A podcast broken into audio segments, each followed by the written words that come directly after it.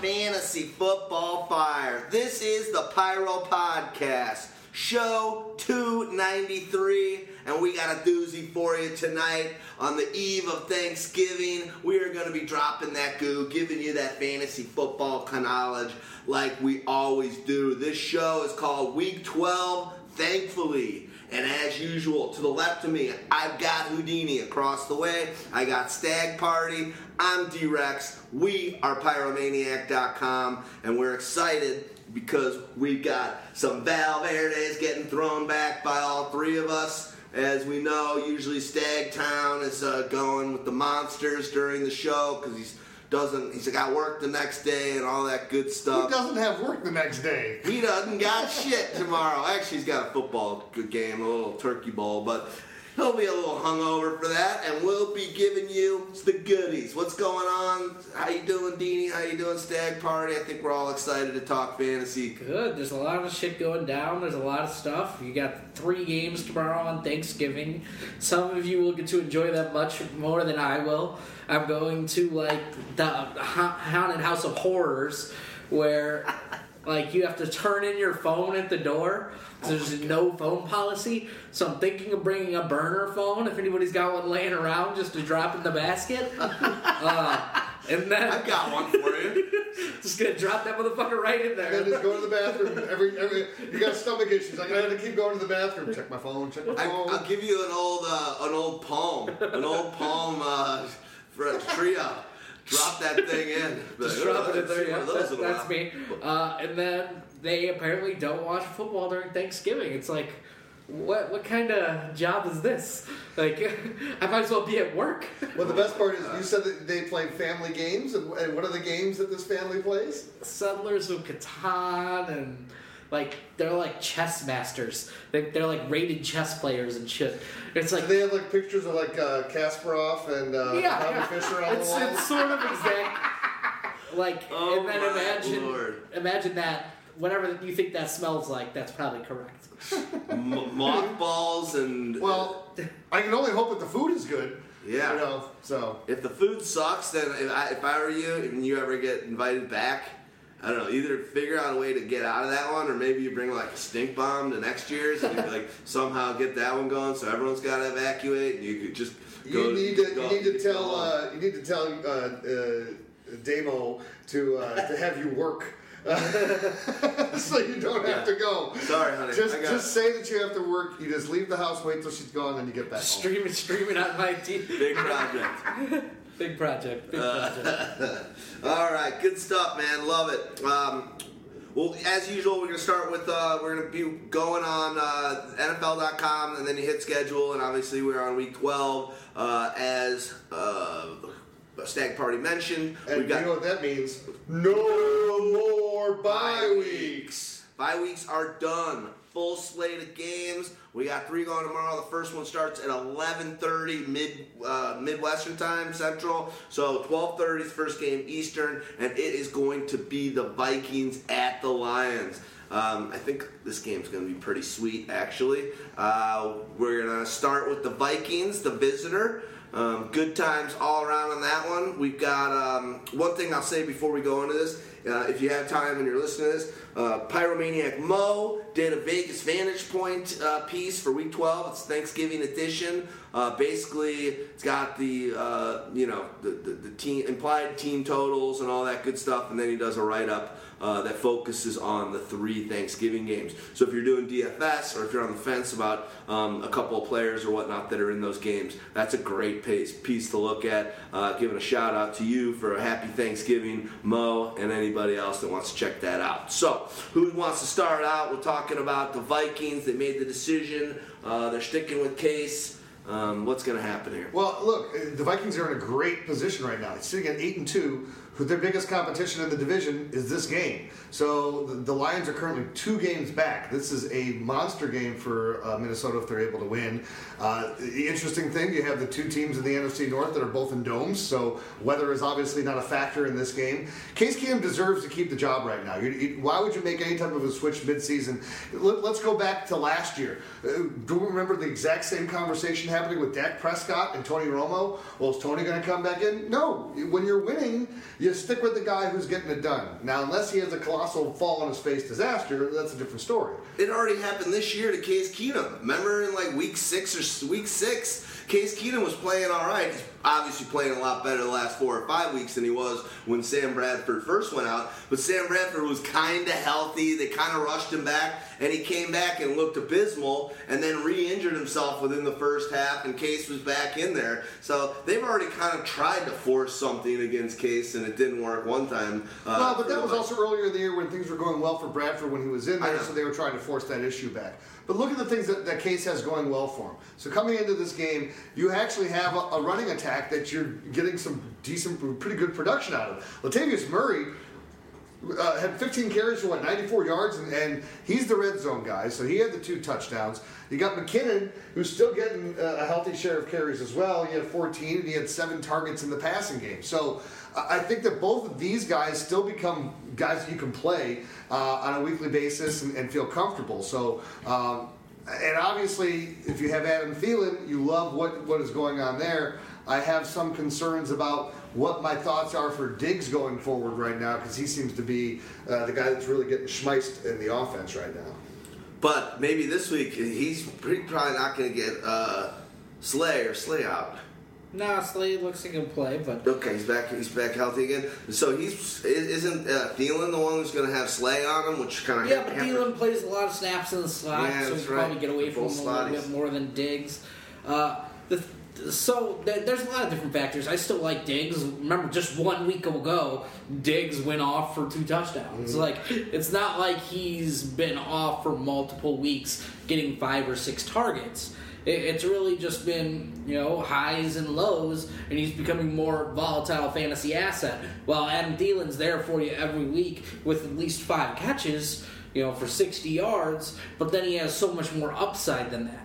So that gives them like a top ten weekly ranking. Mm-hmm. Like somebody last week was like, how do you have Diggs so high? Or how do you have Thielen so high? Like, outside of Antonio Brown, who is more consistent than Adam Thielen right now? I remember that tweet. He's like, we we we just we don't have the same. Our rankings aren't are very different. Uh, and basically, you're like, uh, yeah, tell me more. He's like, how do you have Thielen number one? And you basically said that. You're like, the guy's as consistent as it gets. Um, You know, this was this. They played fr- Thursday, so this was actually a tweet uh, from him on like Friday or Saturday. Like, Antonio Brown's already gone, had a nice game, but how? Who do you put higher than this guy? And then probably, I mean, he, he actually you know, there was a big week for wide receivers last week, but he lit it up. Yeah, he finishes a top five wide receiver yet again. But he's got that upside, and he's got the safety of five catches. That's like Antonio Brown's great season when he had five for fifty for twenty-four straight games. Yeah. Uh, so when you bring that floor, especially in a P P R league, a ten-point floor, there's very few players I'm going to rely on more than you. So you should be locking in Adam Thielen into your lineups on a weekly basis. And just to think about that, too, he had nine targets last week, but he's had more than ten targets the previous four weeks in a row. So, you know, that's a heavy amount of target share, and now that's two weeks in a row that he's gone over one hundred yards. It's now three weeks in a row that he scored a touchdown. Yeah, and he's killing it on the top positional weeks. He's just moving ahead of everyone. I don't know if I mentioned on the show last week. If I did, sorry. Uh, but uh, great, great article on the Players Tribune um, about Thielen and his road to the N F L. It's like one of the best articles I've read in a while. And if you don't know the Players Tribune, those pieces are written by the players themselves. And it was talking about how, you know, he's a Division three guy, obviously wasn't asked to the combine, grew up in Minnesota, went to one of those, like, third-level, basically, uh, someone trying to make money off of um, uh, pro days, and basically they time you and they do all this stuff, and basically he got a four or five at that, then got invited to the uh, two camps, uh, the Eagles and then also the Minnesota, and no looking back, got signed. They, they basically gave a big signing bonus to another player, I forget his name, but he made the practice squad. I mean, it's just like the quintessential story of, of uh, you know, put your mind to it, and if you feel like Uh, you want to be a pro, or you feel like you got the goods, put your mind to it and you can do it. He actually got, quickly, I'll just end this, he, he actually had an opportunity to sell like paint or something like that, and he's like, he went to the guy when he made the offer, he's like, I want to make the N F L, give me a month, if I don't make the N F L, I'll take the job. And the guy was cool, he's like, alright, go chase your dream. And he calls this guy and he's basically like, I made the practice squad. Thank you for the offer, blah, blah, blah. I mean, how great is that? So, awesome. Amazing story. Check that out on the Players Tribune, uh, written by Adam Thielen. Going back to the running backs. Sorry. L- Latav- That's a lot. Latavius Murray is running back six over the last five weeks, and he's played just four games in that span. Uh, while Jerick McKinnon's running back twenty-five, you know, also the same four games in that span. So it looks like Latavius Murray and his touchdown opportunity is a guy you should be more apt to start in your slot because he's getting, you know, at least twelve to fifteen carries on a weekly basis, getting red zone opportunities for an offense that's moving the ball well. Uh, and he's the guy they like back there. While Jerick is more of the pass protector so, and, you know, pass receiver. If you look at their uh, splits on the season for receptions, uh, Latavius Murray has just seven. Jerick's up there, I think, right now. I think last week he had thirty-five, and now he is up to, uh, no, still at thirty-five now. And the other thing that you got to keep in mind, too, is you got a defense that's able to get the ball back. This is why they're able to continually be able to give each of these running backs double-digit carries on a weekly basis. So that's another reason why you can feel strong about making them both viable plays. I, I, yeah, definitely. So I think you can have Jerick McKinnon more in that flex range. Latavius Murray is probably an R B two for you this week against uh, you know a, a defense that can be beaten with the run. I think you can start both Diggs and Thielen. And because I think that, I think Keenum's an interesting starter against this Detroit pass defense uh, because they can just play different mass, matchups and move players around. And he's got two explosive playmakers on the outside. In each of his last three games, he's had at least seventeen fantasy points. So that's some pretty good production for you. Uh, this game looks like it's got some opportunities to shoot out because Matthew Stafford and that team will never stop throwing the ball because that's just what they do.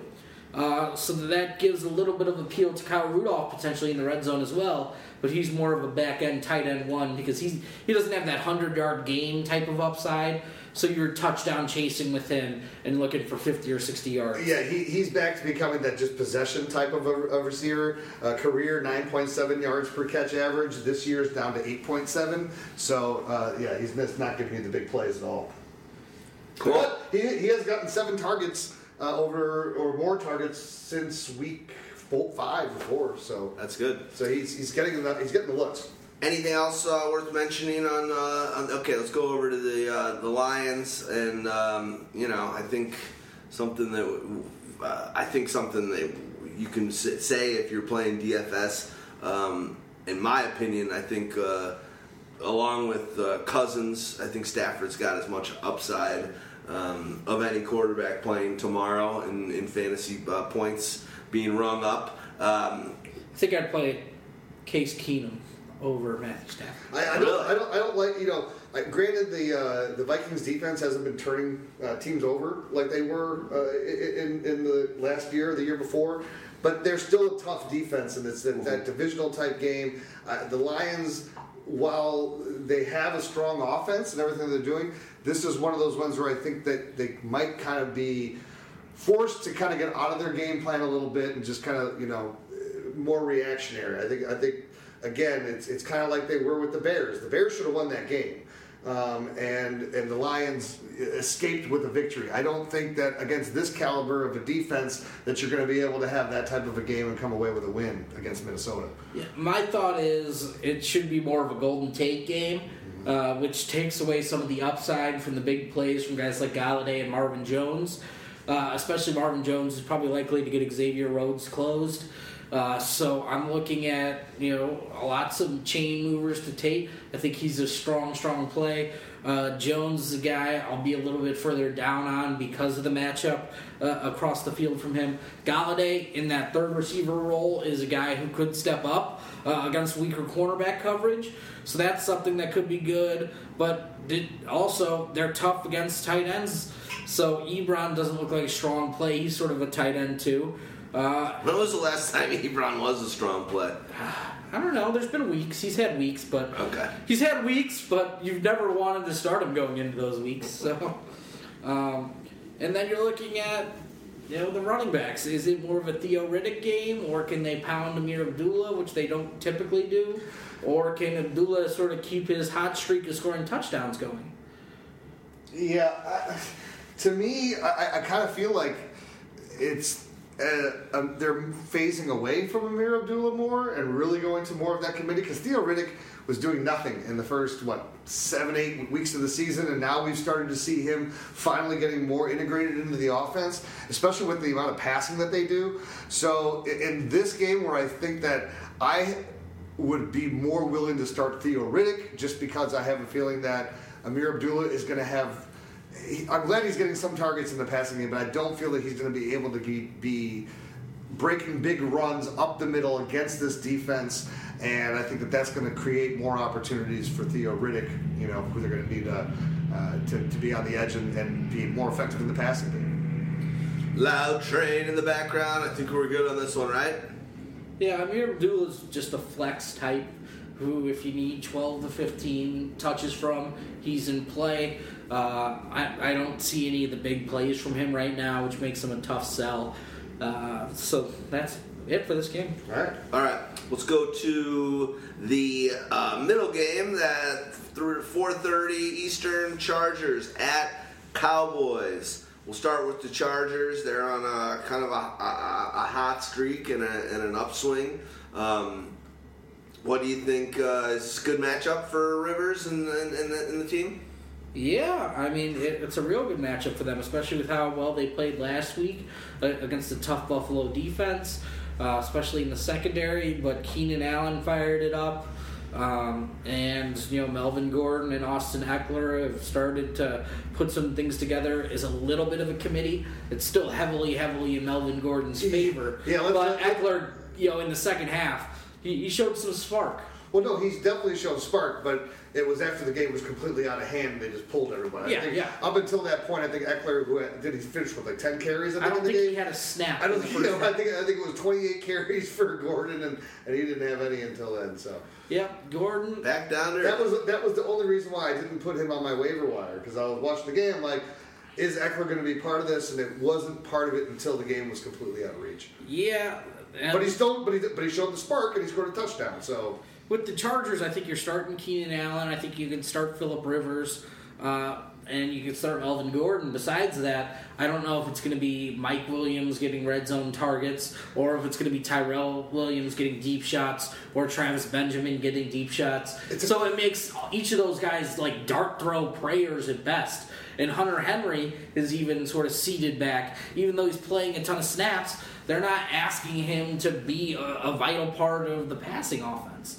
And it sucks for Hunter Henry and his, you know, fantasy potential, but right there now it's just not there. Yeah, one thing with Hunter Henry, I wouldn't be down on him for like for dynasty owners. I, I still think that there's a lot of upside. Antonio Gates is not going to be there probably next year, so that creates more opportunity. Barely there this year after right. He got the touchdown. And he's not playing.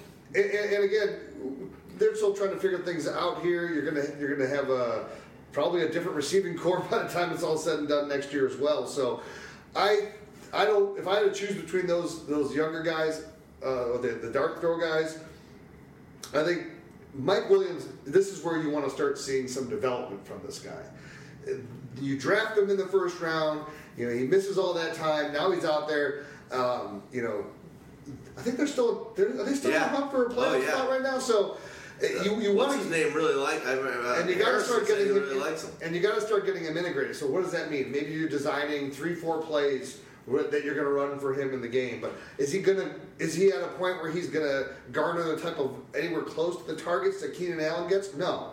So um, yeah, it's definitely a crapshoot with those guys. But I kind of like the upside just because of what they see in Mike Williams, what they want him to be. They yeah. don't get the chances. I, I like in a regular redraft league where you're starting three receivers and maybe a flex. I don't think he's anywhere near that consideration just because he's yeah. playing mm-hmm. you know twenty-five to thirty snaps a game. That's just too few for me to throw him out there, especially when they're not using vertically down the field. Uh, but long term, I do agree with you. Uh, flipping over to the cow, or sort of going to the Cowboys, but staying on the Chargers side of it. If you picked up the Chargers defense last week to stream against Nathan Peterman, cool. do you feel like you can stick with them? Uh, Tyron Smith will be back if that makes any difference to you. I still think I still say you can go with them and go with them with you know what goes well with them? A Bell Verde. Yeah! Huh?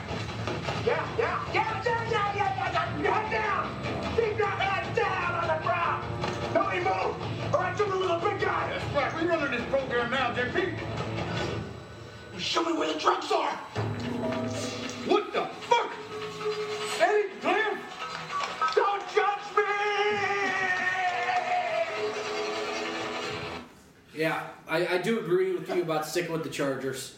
Thanksgiving pyro style. Cigarettes and Alcohol by Oasis is the opener. Then shut up and let me fucking do my job. Shut the fuck up, let me do my job. And uh, then abandon the plan, where are the drugs? Tropic Thunder. Oh God, we are we are real peaches over here.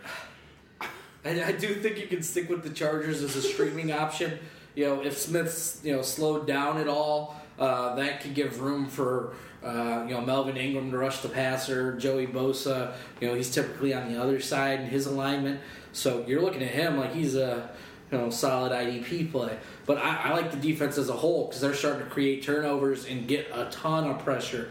And, and that's been a difference maker for them. So I, I like the Chargers D. And, and, you know, flipping over to the side of the Cowboys, with Tyron Smith back, it provides some flexibility for their offense. Because they've just flat out refused to run left without Tyron Smith in the game. You can look at Alfred Morris's charts, and, and he would just get you know three carries a game to the left. It was run behind Fredericks, run behind Fredericks, run behind Fredericks. Yes, uh, and the other thirteen were up, you know, right guard. So that, that's what you're looking at. You provide a little bit more diversity. Alfred Morris.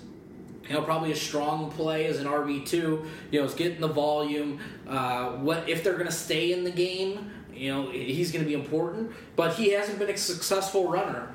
You know, early in the game, mm-hmm. it's been when it's crap time. They're like, hey, do whatever you want with Alfred Morris. He's not going to take it to the house on us, but he can gain seven or eight yards for fantasy owners late in the game. So if you can put up points, that's when a guy like Rod Smith's going to start playing a lot more snaps. And you've seen his snap count be higher than Alfred Morris, you know, sort of over this two-game sample. Mm-hmm. So if they're out of the game, Rod Smith becomes that passing down back to where they need to move it down the field. But without Ezekiel Elliott, this offense looks broken because they are pass, pass, pass, punt on some series. They're not even trying to establish Alfred Morris. And, uh, and, and the passes are not even close. The, the the amount of broken plays that you see, whether that be because uh, of the injury on the offensive line, uh, doesn't matter.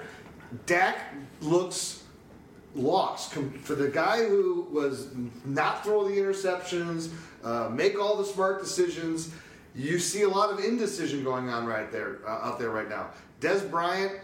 There's he, he's he's getting sometimes he gets like in a rhythm where he starts to get a bunch of catches, but he's not gaining any significant he's like, yards. He's like Jarvis Landry two point oh. Yeah, this they're they're all slants over the middle, and then he gets tackled, and so you're not having any of the big explosion plays uh, that we're used to seeing from him. So you know, I, I mean, me as a Desbian, he's been a, a complete waste on your fantasy roster. But it's one of those ones where what are you going to do unless you have you know superior depth. You got to play the guy. It's just it looks so it looks so slow with Dez. And when he gets a touchdown, he's only giving you fifty yards or forty yards. It's not it, it's it's not like I don't think he's had a hundred-yard game. I don't think he's even come close to sniffing. He hasn't had a hundred-yard game in his last sixteen. sixteen games yeah. they were talking about. It. Yeah, he's it's it's been a, yeah. I, I I'm still sticking with Dez just because the targets are there. You know, targets are the greatest indicator of the fantasy success for any wide receiver. I'm sticking with them. Uh, I do believe they'll just start to turn around in his favor here. And, and, you know, against the Chargers, it is a little bit of a tougher matchup. But uh, I think he's more of a wide receiver two right now, and that's how you have to treat him. Uh, he's not locked in as a number one. If you have a better option, I can definitely see uh, how you go out and play it. But... You know, the other wide receivers, Cole Beasley has been non-existent. Non-existent, yeah. yeah. Uh, you know, Terrence Williams is just doing Terrence Williams things. Uh, He's like pretty much one of the worst, um, worst num- wide receiver twos in the league. Here's how it works. I hate watching that fucking guy. He's horrible, but here's how it always works. You own Dez Bryant, so you're watching the game. And all of a sudden it goes, Terrence Williams makes these four, three, four catches in a row, and all of a sudden he's got sixty yards, and then he won't do anything the rest of the game. But he, it's they just eat into each other's production. There's there Dak is not throwing. Where Dak is scoring his points is also because he's using his legs and running. Oh, yeah. So you don't have Dak throwing for three hundred thirty yards, so you don't have any, any you don't have a plethora of points to, to put out there. So you just have... crap, and these guys are giving you very bottom, boring numbers that just don't look good. So I mean, yeah. to me, outside of out, yeah, oh, it's been horrible because you don't have a big play, you don't have any of this other stuff. To me, I, I'll, I'll start Alfred Morris. I, I'll probably start Dak if I have him, unless I have a better option over Dak, and I'll start Dez, and I'm pretty much benching everybody else. I agree with that. Yeah, it's it's it's brutal. Um, well, this just a quick question for people thinking ahead. Um, Elliott comes back in week sixteen, so uh, if you're doing it smart, that's your championship game. If you're able to get there without him, do you think all of a sudden, I mean, obviously, yes. you're, you think it's unless, just, you unless, think week sixteen, it's just going to all of a sudden serendipitously come back together and, oh.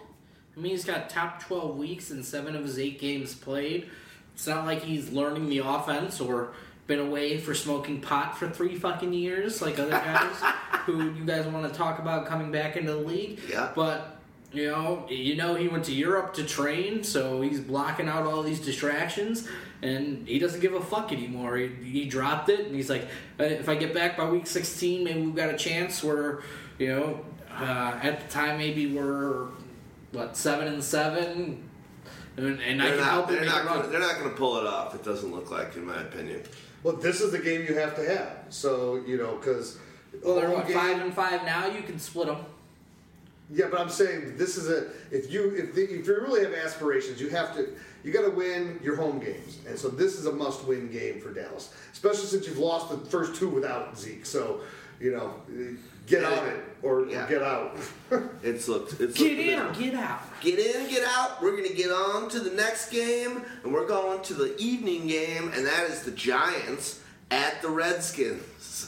The Giants were able to beat. Uh, I, I love one uh, tweet that I said uh, when I saw earlier. It was it was the uh, the Chiefs beat the Patriots and the Eagles. The uh, Giants beat the Eagles, or no, uh, beat the Chiefs, and the 49ers beat the, the Giants. The, the Giants. forty-niners are the best team in the league.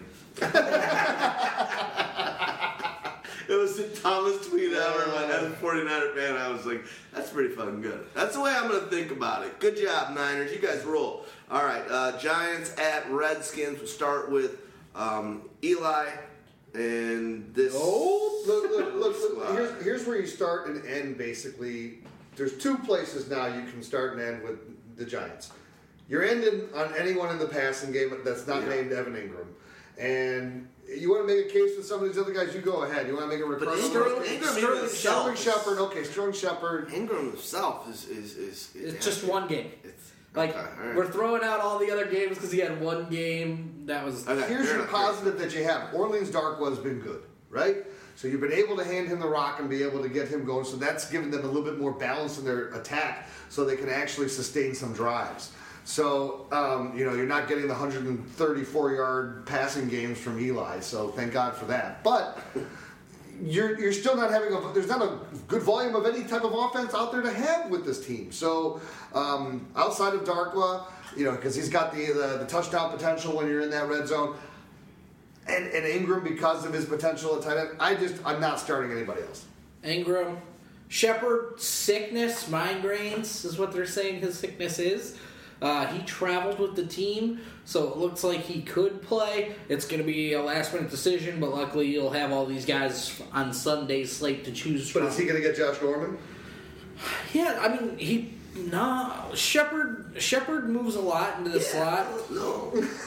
uh, Shepard just plays all over the field, so you look at Shepard, he plays eighty-four percent of his snaps in the slot. Not, Norman's right. not going to go there. Um, that gives him a pretty good matchup against a guy like Kendall Fuller, uh, even though K- Kendall Fuller's been playing well this season and the Washington Redskins D Bs have been fairly successful.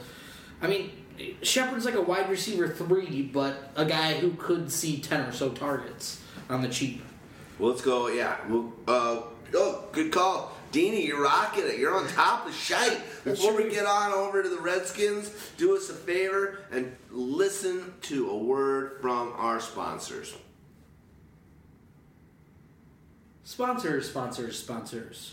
I hope the sponsors didn't play two of the same sponsor sponsors, because I've heard that's happened. But it's double down, out double of my down. Hands. Hey, they, you remember that commercial. I will. You know what? I'm gonna do. I'm gonna give a quick shout out just for something. Uh, Pod Vader, good, great guy. He runs um, the Blog Talk Radio content side of things. Um, kind of exciting news and something that we're gonna start promoting a little bit now. Back again after we totally dumped them. Uh, they got bought by Spreaker. Um, so, or they merged. They got they merged. And essentially what the plan is, is to make Blog Talk Radio and, and shows like ours and a part of their fleet and the content that they're able to, um, that they've garnered over the years uh, through deals and, and like the one we have with them or whatnot. And now Spreaker is more of the platform. So Spreaker has a better, much better interfaces. They've got better apps. They've got just a better, it's a better platform for podcasting. I've had a little bit of an issue in in times past with Spreaker charging an arm and a leg for their Broadcast Pro plan or whatever. And it's expensive as hell, so we kind of bailed on it. And thank God this merger happened, because now we don't have to pay for it. It's back free. I still get those emails every minute. It's your last chance. This is my seven hundredth email for you to join Broadcaster Pro. They say that I'm a sellout. But it's kind of cool news, and Pod Vader's a great guy. Obviously an old school dude that comes from E S P N, and he's got his Pod Vader show. Um, just an awesome guy, and Amy uh, Domestico is awesome too. Uh, they've been great too, um, the Pyro Podcast. So we're excited for that. They're going to figure it out over this se- uh, season and the off season on merging it all together. But you will be hearing on the Pyro Podcast going forward, us promoting and kind of pushing you a lot more towards the Spreaker platform um, for good reason, and that's it. So, there you go. Uh, let's go talk about the Redskins. Uh, we'll start with the quarterback. What do you got them ranked here? What do you got? Where you got? You got them pretty low this week. Kirk Cousins? Cuz. I thought he was top five, so uh, I have to double check that. He's, uh, yeah, he's number two. You're right. Listen, you got him pretty low this week. Uh, yeah, you, you, uh, you only got one quarterback higher than him. That's uh, pretty fucking number, low. Number, number two. Number two. Uh, Kirk Cousins is locked in play. Uh, he's done it against some good defenses now the last couple weeks.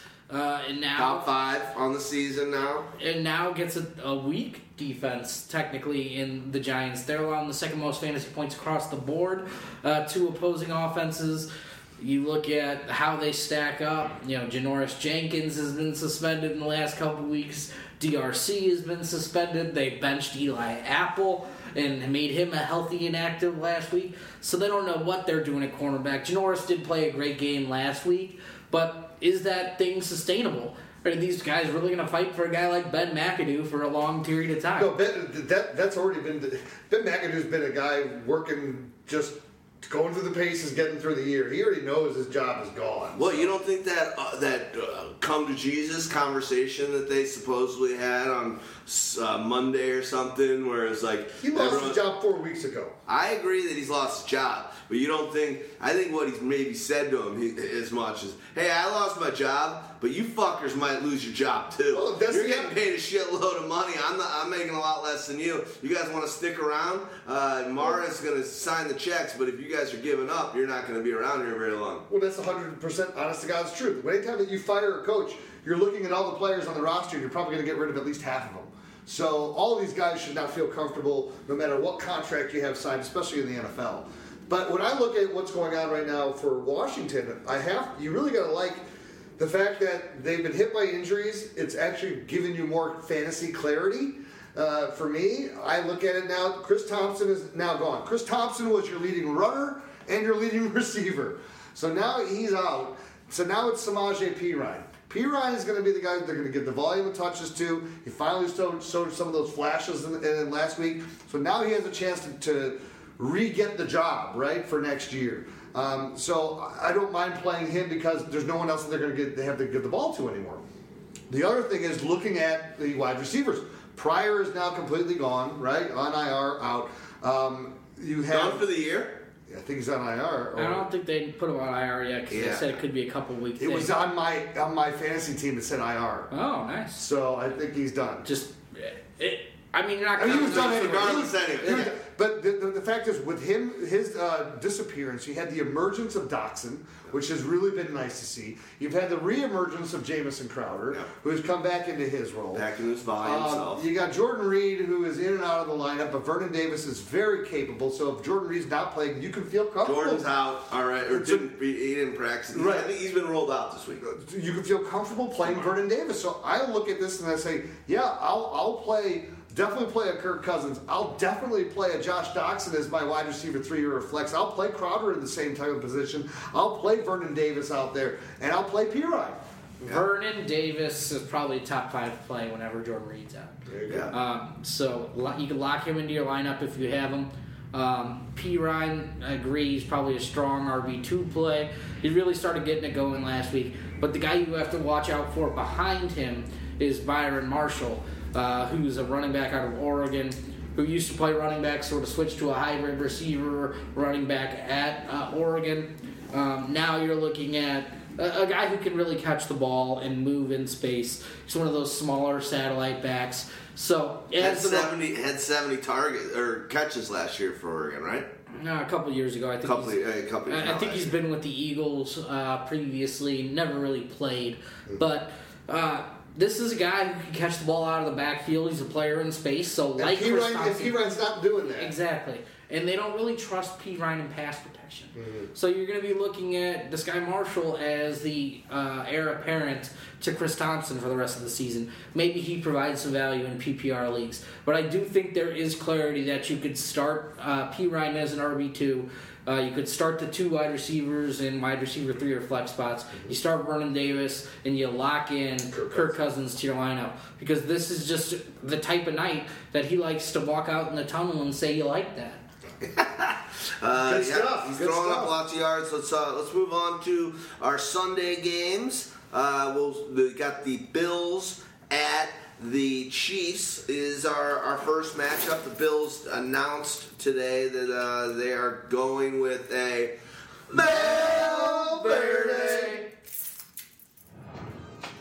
Some people say Gino don't love baby kids. Yeah.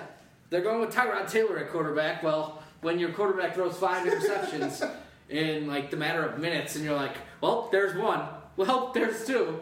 Well, there's three. Uh, you sort of know it's bound to happen eventually or sometime. Uh, that the, the Bills are just a, kind of a joke right now. It's like, it looked like they had things turned around, and then it's just gone into free fall.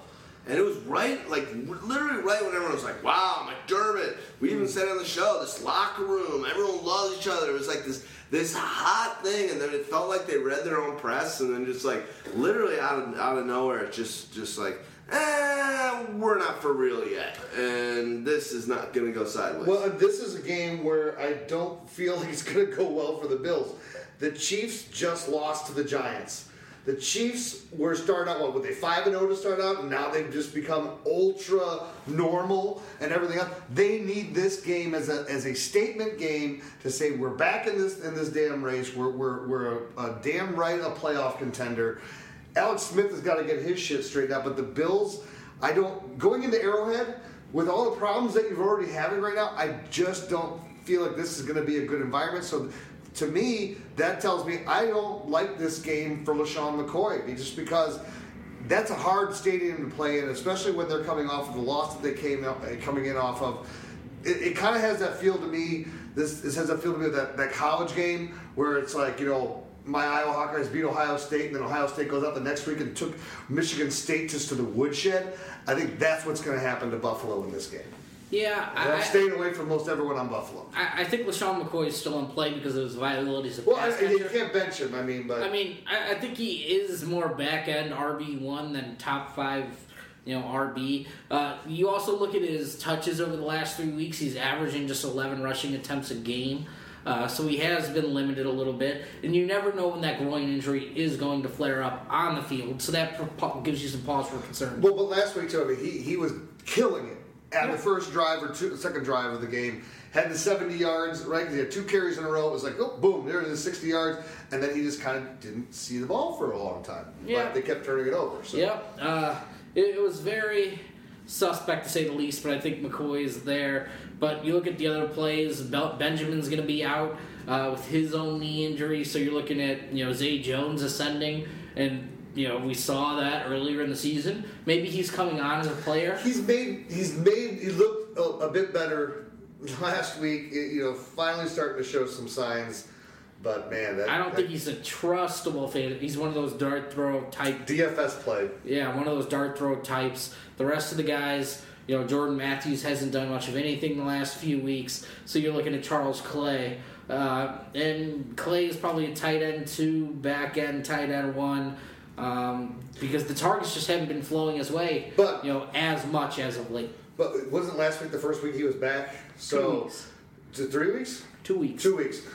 But Tyrod Taylor likes to throw to the tight end a lot, and that's the one guy that he does have faith in. So, I look at this as now that Taylor is installed as the starting quarterback, that I think it's a... He's a viable option as a tight end. Is, um, you know, they signed today, uh, Revis Island joined the Chiefs. Does he play this week? Doesn't matter. Want to know what matters to me? It's about thirty. Lazarus is going to torpedo the movie. Torpedo the movie. Looking at the Chiefs. I saw a torpedo trying to ram into Daisy the other day. It was terrible. Red red torpedo. Oh. Oh, he had a friendly dog, huh? Yeah, jeez, Red Rocket. Red like, Rocket. It's like, and hey, the uh, Dalton was coming for yeah, her. Exactly. I was like, that guy's, that guy's uh, packing heat. Can you get your dog away from me? I mean, Daisy? uh, oh, wait. I got a better idea. How about I send you a hobo's dick cheese? Go to town, man. Go to town. In the meantime, and as usual, go fuck yourself. Oh, best Tom Cruise movie ever. Maybe besides Minority Report. What up? No, the other one I liked. Uh, the was the one where he gets killed over and over and over again and keeps reliving the day. Yeah. Edge of Tomorrow. Yeah, I like watching him die again and again and again. And as usual, go fuck yourself. Fuck yourself. All right. I love it. Let's go over to the Chiefs side. Can I just start this? Is there any chance that if this, let's say they lose this game, and let's say that things don't continue to be kind of sucky for the Chiefs, could Mahomes replace Alex Smith this season? Sure. Anything could happen.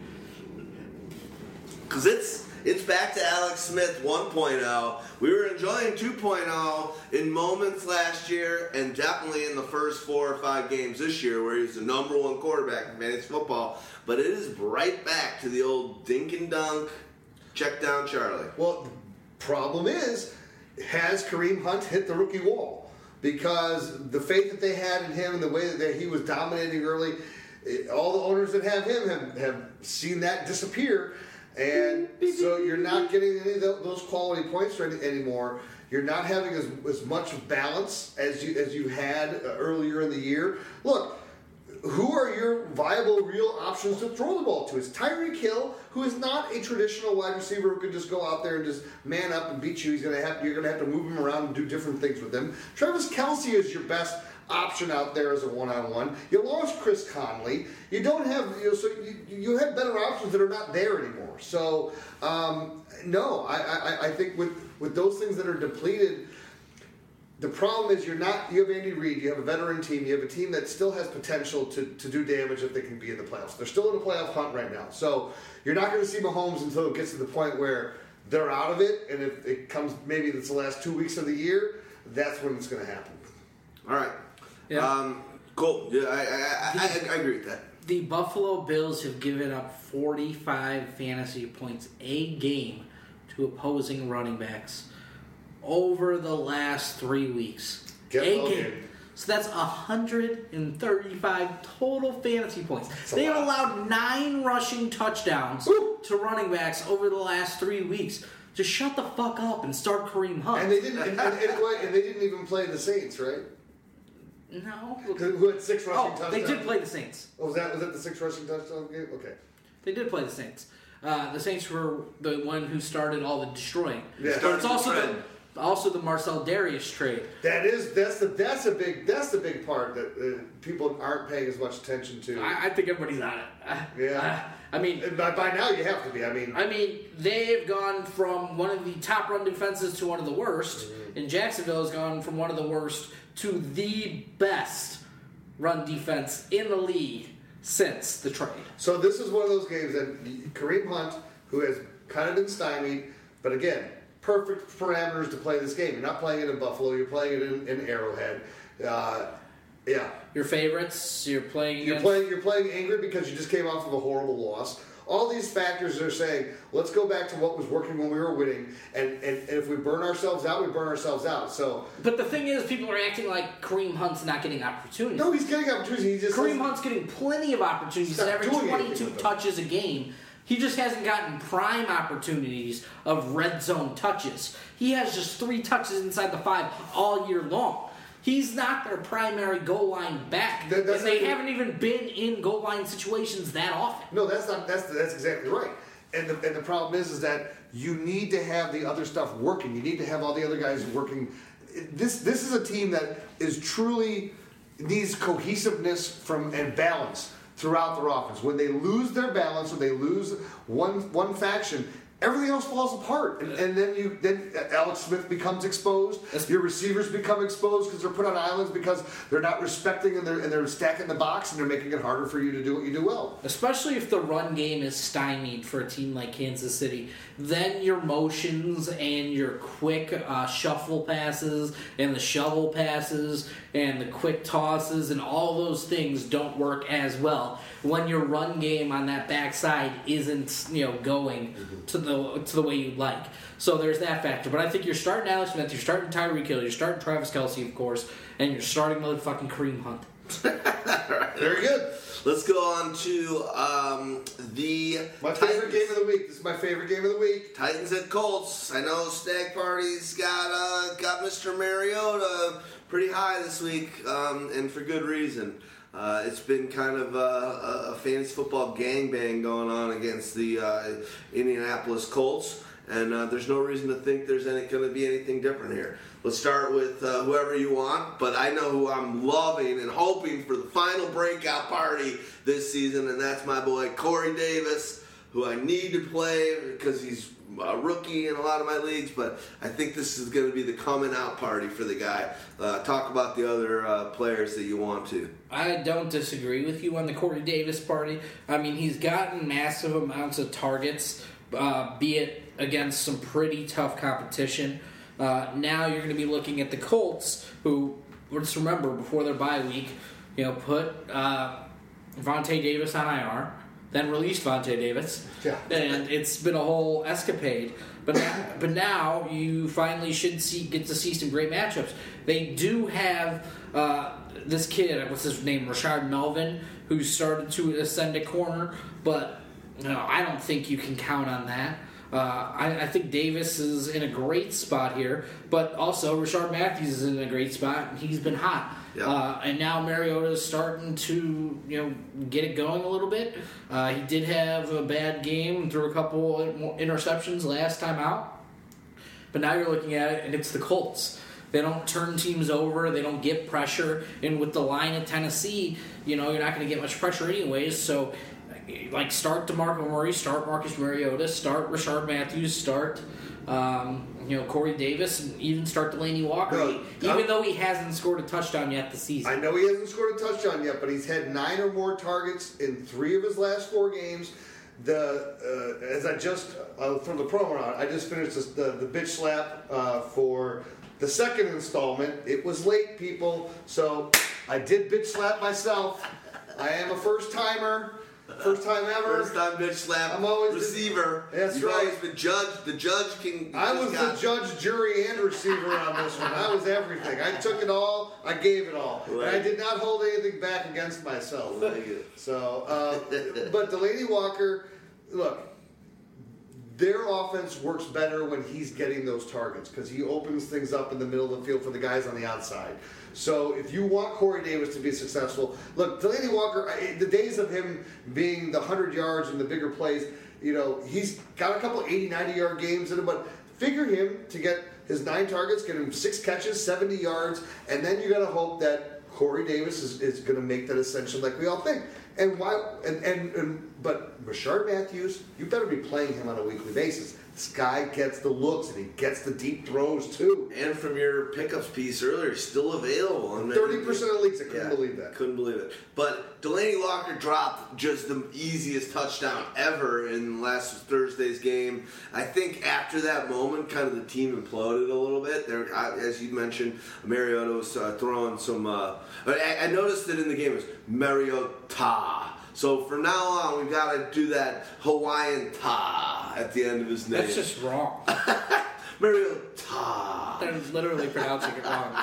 Didn't they keep saying going out of their way to go ta? I, mean, I felt like it was Kon-Tiki. I was like sitting on a... I just keep thinking of the end of uh, Kill Bill Volume one where uh, she slices off Lucy Liu's head and she goes, that's a real Torihazo katanana.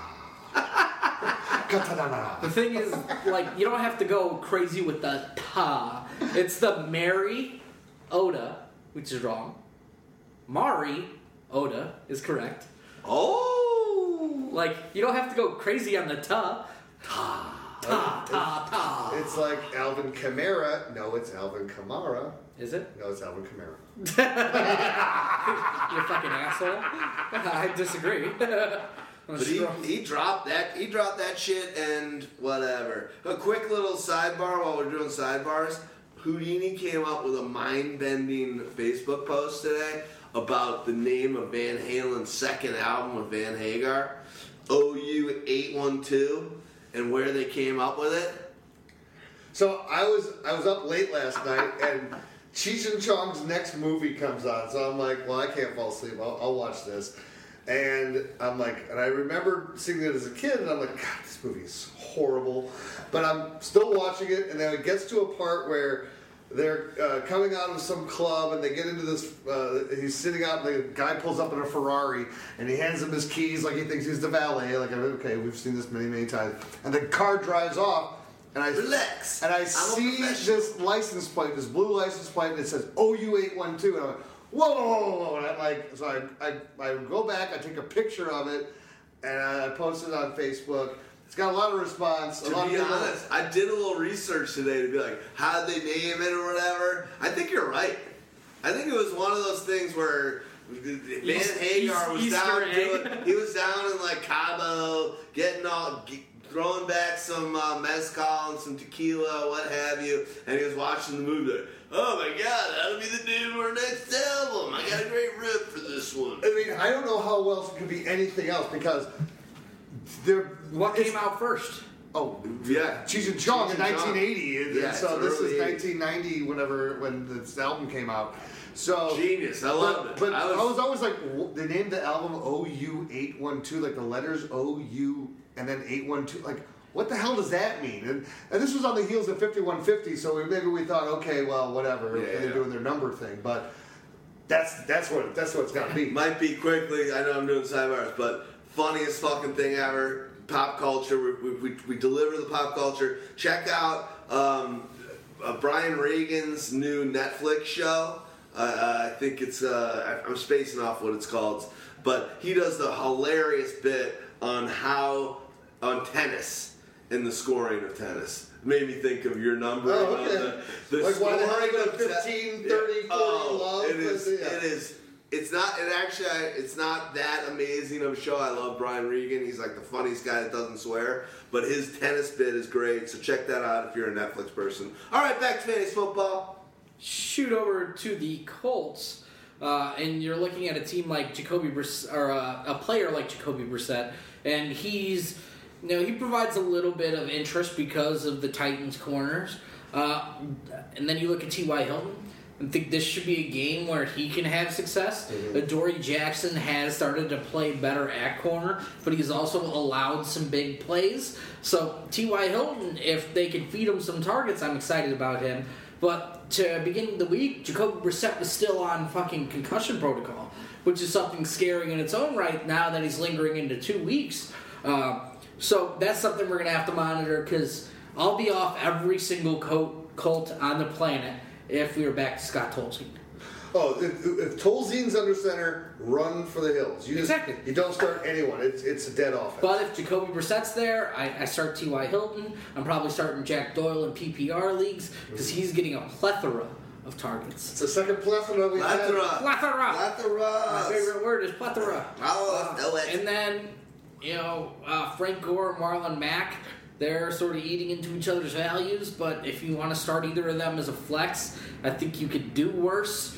Uh, so that's sort of how I'm looking at it, uh, and I don't think there's any other plays Wishful in this thinking. game. Um, I, like Dante Moncrief has been like touchdown or bust, or big, big one big play that ends in a touchdown or bust, and the rest of the receivers we did see an ascension from Chester Rogers before uh, the game before the bye, where he had one hundred yards and a touchdown. So maybe that's a guy who starts to ascend in the second half of the season. All right. We've said plethora too many times today. It calls for it. Many piñatas? Oh, yeah, many! Would you say I have a plethora of piñatas? A what? A plethora. Oh, yes. You have a plethora. Jefe, what is a plethora? Why, guapo? Well, you told me I have a plethora. And I just would like to know if you know what a plethora is. I would not like to think that a person would tell someone he has a plethora and find out that that person has no idea what it means to have a plethora. Forgive me, guapo. I know. All right, that's it. Uh, Are we done? Can we move on? Yeah. All right. Josh Gordon practiced today. Ah, first time he's been on a N F L practice field in three and a half years or something. Uh, oh, yeah. Before we uh, talk about that, we and all these other things, we are going to listen to this. Nice. Why'd you say it like Count Chocula? No, I said it like... You gotta let it a little more time, because it's hard for me to find these things when you interrupt it. It's really hard. I need, like, I need five seconds. Um, I said it like Jerry, uh, or like George Costanza's dad. Mister Stiller. Stiller's dad, too. It's weird that one guy can be two different amazing people's dad. Um, I said it like that, I don't know, because Houdini, you guys, I, I fucked up. Um, all right, let's... Josh Gordon, practicing, still feeling the same way he did before. Uh, he still can't come back to the twenty-ninth, so talk to me then. Okay. What else? Uh, let's talk about the Brown side. Anything exciting? Corey Coleman was uh, had, came back, had a Corey, okay, a pretty good game for actually, being out. But Corey Coleman had the best game by a wide receiver against the Jacksonville Jaguars all year long. Really? Doesn't mean shit, but that that's what happened. Still exciting because I like Corey. Exciting yeah. and new. It's another tough matchup against the Bengals. I like the Bengals defense here. I don't like Isaiah Crowell, so I think it's more of a Duke Johnson game. Uh, they still aren't feeding him the ball at all. Um, you know, he's getting limited targets, but now that they're moving him outside to the slot and taking some shot plays to him, it worked last week. Maybe it could work again. Uh, Tyler Croft, or excuse me, David Njoku and Seth the Valve. Uh, I don't see anything to report there. So, yeah, it looks like Corey Coleman's your best play in this game. After that, maybe Duke Johnson, and you can sort of fade off everybody else.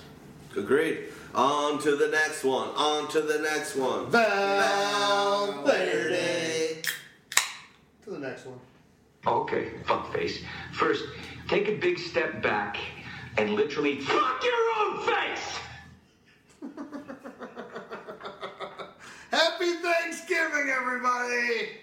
Uh, looking at the Bengals, I think you start Tyler Croft like with with a lot of confidence. God, D-Rex is broken. No, I, I, I'm just having. A, uh, we're, we've got like Thanksgiving going. Gone. I'm shut. We're like Thanksgiving on the side of of. of gone. I don't, I don't want to say anything controversial. But better not, otherwise I'll have, I'll have Les tell you in a second. Valverde! Look, Fuckstick, I'm incredibly busy, so why don't you get the hell out of here before I snap your dick off and jam it into your ass. Go, go. You go, Stan. Go, Stan. So, Leonard Fournette had the highest rushing uh, total Uh, of any player against the Browns this season with one hundred eleven yards, but it did take him uh, twenty-eight carries to get there. I don't think a guy like Joe Mixon's going to see twenty-eight, twenty-five carries to break the hundred-yard mark, so he's going to have to break a big play. I just really haven't seen that from him, so that puts him in R B two or flex territory, um, and they've only allowed four rushing touchdowns to running backs on the year. Uh, so without that sort of maybe touchdown upside for Joe Mixon, you're looking at, you know, a sixty-yard, maybe seventy-yard type of play, and you're hoping he's involved in the passing game, and even his involvement there hasn't been dominant. No, but his involvement there has at least been better than what we've seen out of him running the ball. The, the average yards per catch, at least we've seen some of his dynamicism and athleticism and ability to and agility and, and everything when he gets the ball in open space.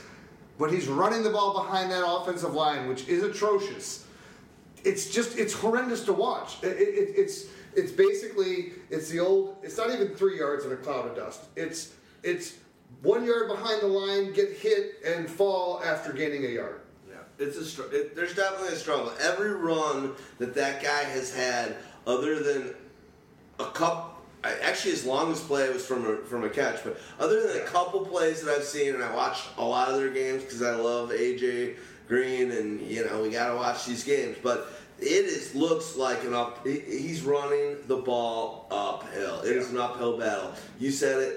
Every time he is getting first hit, first point of contact feels like it's a yard behind the line of scrimmage. There's never a hole open where all of a sudden he can hit a hole and you can see his explosiveness.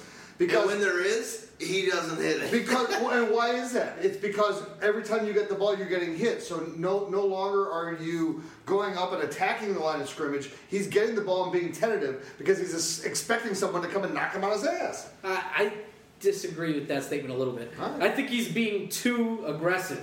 Like he's just running into people's backs because he thinks there's never going to be a hole. So he's trying to get the two yards before everything else disappears. Like, he's, but the, but, he's not being patient and looking for the hole. But then why is there? Why is he getting ripped on by Le'Veon Bell for comp, uh, you know, chopping his running style? Because Le'Veon Bell's like, dude, B D U, he's, he's been, he was ripping on him for trying to do that, waiting back there and doing the Le'Veon Bell ultra patient style. I think there's both sides of it, yeah. um, where it's like he kind of was trying to do that, and maybe that's why he was getting hit a yard behind. And the offensive line's terrible. We knew that. We know that. But uh, and then I think now maybe in response to getting ripped on by the best running back in the league, and the fact that he's like, this wasn't working, I've got to do that, where it's just run, doing that whole running into the back thing. The Jeremy Hill special. Jer- yeah, yeah, I was I was trying to think of like, I'm like, which guy, and it's on the same team. But there's been other guys like that too, who just don't have, it, that's what I worry about, it. Does he have the vision? Because if you're not seeing a hole, you're just running into people's backs. You, you're obviously lacking the vision. You can call it patience on one end, or something's wrong, because it's not college. You don't you don't get three foot wide holes anymore. You get you get you get a foothold, and you gotta you gotta squeeze through it and, and bust through it. Long term, I know for you in the dynasty leagues, and then um, you know we'll, we'll quit talking about Mixon. But I'm worried because I think Marv's gone, and you brought up earlier how when a new a new system comes in, That's half it. The players are gone, and whoever comes in. What are the odds that they're going to be a mixing guy? Well, here's the question. You're going to like a guy that's got that kind of, the warts, as you say, from previous pasts and knocking girls out. I, that's my biggest fear for him, that he's got an uphill battle. Don't worry system. about Marvin. Worry about the G M. If the G M goes, then you worry about Mixon, because the G M spent a high pick on a, on a poor character guy. Okay. So if the G M has still got his job at the end of the year, then you can probably still feel at least more comfortable about Mixon for next year. But it's also going to be one of those, you get a guy who gets put into a situation with a new coach where it's either you put, I'm going to bring in competition for you, and I don't have any ties to you. You know, they're making me maybe play you at the yeah, beginning yeah. of the year, but if I can find somebody else who can do everything that you're doing, and if you're not doing anything special, you will be out of a job. Yeah. The leash is short for running backs. Before it even started? You, you, you. Who is the Bengals G M? I have no idea. That's why I said, if the G M is still here, I have no idea who it is. Apparently, it's one of the living sons of Paul Brown, and his brother is the senior vice president of player personnel. Wow. So it's the Brown and Brown show. So they're not fucking going anywhere. So that sort of answers your question. Oh, there you go. I feel better. Like, I feel like I could name every general manager in the N F L. I don't think I could have named that one. I, I couldn't either. So here's the thing. So this is, this is a great point, though. So if you're looking at this in a dynasty aspect, the value on him is still high. The cost on him right now is low because he's done nothing. So if you want to buy a future, that's a future I would buy into, especially that you have the player personnel and you have the G M who are family of the history of this team. Well, uh, he's technically the owner, so... So they're not going anywhere. So if they like a guy, that's where it's going. Love it. Love it. That's a great Love call. it. Good call. Um, all right, we're done with this, right? Uh, so Anything else? We talked uh, about Croft. We talked Croft. about... Well, A J oh, you're starting A J Green. Yeah. Um, LaFell? Uh, no. Not L- for L- me. Not. I don't know if LaFell on his face. Hey, do you like A J Green in this one? I, here's why I like A J Green, and I'm not going to look at the... I know the Browns haven't been... Uh, have been much... Haven't been as terrible as you would think. Um... In, against certain positions based on our Pyro Power rankings, uh, fantasy points against. But one thing that does, I know that it, um, Dalton had four touchdowns against his defense earlier in the year. And Dalton's got that Jake Cutler-esque, and many other players previous to that, where against the bottom dwellers, they roll. You just teabag you? Yeah, and against the good teams, they just absolutely are atrocious. Can I give you a throwback? Can I give you a, throw, that. Can I give you a throwback? Can I give you a throwback example? Yeah. I want to go throw it way back. I want to give you a visual. All right, hold on. First, Jim Everett. Yeah, fair enough. Killed bad teams. Randall Cunningham was the same way. Even midgets get to teabag somebody. Amen, amen. But Dalton's got that, you know? Dalton against, like, lesser hang opponents. On, hang on, hang on. Fantasies it up. Oh, come on! Oh. that, was, that was more like, oh, I'm not going there. But um, the old the old porn star rim job. Oh! What's up? Let's go to the... yeah, that's it for this game. Right. That's it. Just, just to give you one more fight. Let's move on. But Dalton, he does good against lesser opponents. He should probably have a pretty big week. Yeah, I um, like Dalton uh, as a streamer here against Cleveland. Let's go Buccaneers at Falcons. Listen, coming up, coming up a nice game. Fitzpatrick, can he do? Uh, can he do that again this week? No, I don't think so. I, I, look, I don't know how great of a, of a game it was. It was okay, right? I mean, come on, big game. It was big. He had a couple of uh, plays from O J Howard, right? This is this is uh, where where the offense really came from. Mike Evans, twenty-four points or something. Yeah, I know, I know. Good for him. Mark, but, but but Mike Evans is not getting that. They don't have that strong connection going on there.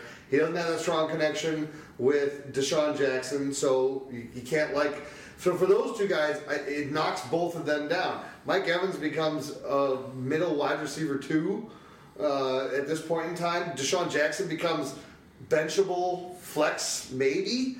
Uh, Cameron Brate becomes, to me, unplayable right now because now that O J. Howard is starting to uh, assert himself a little bit in the offense. And again, this team is going nowhere. So, especially for the Cameron Brate owners, I will tell you, fade. Tr- sell them if you can, if, if you still have a not past your trade deadline. Because simply, well, that's, that's how you take care of a computer. Um, but but simply because O J. Howard is what they want to see in the future and what they want to develop. And and he's been more of a hit-miss, not many target type of a guy. Can't keep him on the field for as many snaps. They're trying to get him more involved. And if once you're out of it, you might as well just get him inundated yeah. and, and get him ready for next year so you can make a real push. Because you got playmakers that can make plays. But my other issue for Deshaun Jackson is, has the time just gone by on him that, that he just doesn't have that speed anymore? Because we talked about it in the last podcast that he only had two plays so far of over forty yards and or over thirty well, I yards. I think he had a touchdown last week, which saved his week. Saved his week, but again, it's it's kind it of was, it was it's, two like, it's like Dez Bryant when we talk about it. Right? No, you scored a touchdown, but you're, you're getting forty yards, so you're just you're putting makeup on a pig is all you're doing. So yeah. And Doug Martin, you're not getting that real consistent run game. So this is a team Doug that Martin's droppable. This team is floundering. This team has lost any identity. They came into the year where they were supposed to be a real playoff contender, be the team that was going to take over the division, and they're at the bottom of it. Uber groping. What's up? Uh, I don't think Doug Martin's droppable. He had a bunch of big plays called back last week due to penalty. Okay. Uh, so if those would have stood, his numbers would have looked much, much different. Okay. But Uh, that's not something you can also count on coming back. I do think he's a guy who belongs on your bench or is a deep, deep flex play right now uh, just because of the state of this offense, the offensive line, how they're moving the ball in general. Can I ask you a question, too? Because now that Dirk Cotter is the head coach, right? They, they elevated him up there. Mistake? That's what I'm saying. Is this almost a realization that we're probably going to have a new head coach next year, that they're going to cut ties with Dirk Cotter, and, and what does that mean for uh, a Jameis Winston? I mean, at least for Jameis, as I was saying, you know, a second ago, that they got young weapons there for him that are that he doesn't have to worry about having like a uh, an empty chest of of uh, a treasure trove like Mitch Trubisky has. Mitchell Trubisky has. Uh, I mean, I, I think you got to find a guy that Jameis is comfortable with, but it's probably, hey, Jameis got injured. Let's you know wait another year. I think it's going to be one of those things where, hey, you know, we had a chance until Jameis got banged up, and then, you know, the season sort of fell into wraps when he had so many injuries. Like, he's going to get that yeah, but in- they also have he's to going to get that injury year excuse. But they I also don't... have to realize, though, but as you know that they have to realize, and I'm the biggest uh, Jameis Winston supporter around here, right? He was not performing at the level that they thought that he should be growing, right? We look at where Carson Wentz is a year behind Jameis, and he's ahead of him. And Jameis was had, had all these different, uh, you know, stuff going for him, and it was supposed to work out. It just hasn't done so. I know, but I, I think he just gets that one more year type of play. Right. But I do agree that you can't play Brady. You're probably going to play Winston. Uh, Deshaun's the, or you're probably going to play Evans. Deshaun is that ultimate dart throw, but he really hasn't put it together with anybody. And Stag uh, Party is a Valverde. I love getting to do some sound bites for Stags. Oh, there it is. That hurt. If you and Tommy, I will literally suck your dick right now. I told you for the last time, I love the pussy. I'll cradle the balls, stroke the shaft, work the pipe, swallow the grating. Get it over here, buddy. Let's do this. Welcome back to welcome back to Valverde, Stags. I'm gonna play that when when Griff tomorrow at Thanksgiving goes, yeah, well, someone passed the gravy. I'm gonna play that. You shut shut up, shut up, you passed the gravy. Nope. Nope. Oh God. So what are you thankful for? Oh my God. Tomorrow's gonna be awesome. I'm thankful for not having to talk about the Tampa Bay Buccaneers anymore. Alright, move it up. My mom's going to be at Thanksgiving tomorrow, and I'm just thankful or praying that she doesn't get too tuned up so that I, she drives there so that I have to, if she gets too tuned up, I got to drive her home. Mm. And then the double down that sucks is the next day, she calls me like, will you drive me back to my car back in Evanston? So it's a double fuck job. I got to drive her home while she's tuned up and being a bitch. And I drop her off at home and then come back. And then literally seven hours later, I got to dr- pick her up, drive her back to her car. So it's three ro- It's three rounds for me. Um, so basically, I'm going to like I'm gonna put water in her drink. So, so obviously, it's a very happy, warm, loving family that D-Rex is from. And you can... Go fuck yourself. Pretty much. I'm thankful for a lot of things. You guys want to talk about the Falcons real quick? Yeah, let's do it. Start, start them all. Start them all. Start them all. Put them all in there. I mean, I think you can play Matt Ryan as a strong Q B one this week against Tampa Bay. Um, I think you're starting Julio. You're starting to see a little bit more. It still hasn't all come together. We'll see about Devonta Freeman, you know, his comeback, if he's going to play, but if not, you start Tevin Coleman. My buddy, he didn't so, practice today. My buddy, my buddy one of our, our Pyro uh, subscribers, Corey, uh, so pissed off that the touchdown got called back on Corey Coleman. Cost, cost him his victory. It wasn't a touchdown, so. I know, but. It, good. Devonta, uh, you mean Tevin Coleman. Tevin Coleman, yeah, sorry, yeah, yeah. I gave every Coleman in the world. Yeah, but, uh. You know, if you're starting Tevin Coleman without Devonta Freeman, you should feel pretty good. If Devonta Freeman's playing, I think you could play them both uh, and not feel great about it, but flex just or running back too. Uh, you're starting Julio. I think you could probably even start Sanu in this matchup against Tampa Bay. Uh, and Austin Hooper, you know, there's probably a little bit of appeal with Hooper. So With uh, Sanu, with... Uh O B J out, Sanu's trying to become the uh, one-handed catch guy in the league for sure. I got a good story. I'll make it quick because I know I'm long-winded, but we're having a good time tonight. And fuck yourself. Um, basically, I went out on Monday, grabbed a burger over at the Dawson, um, and watched the uh, first half, uh, second and third quarter.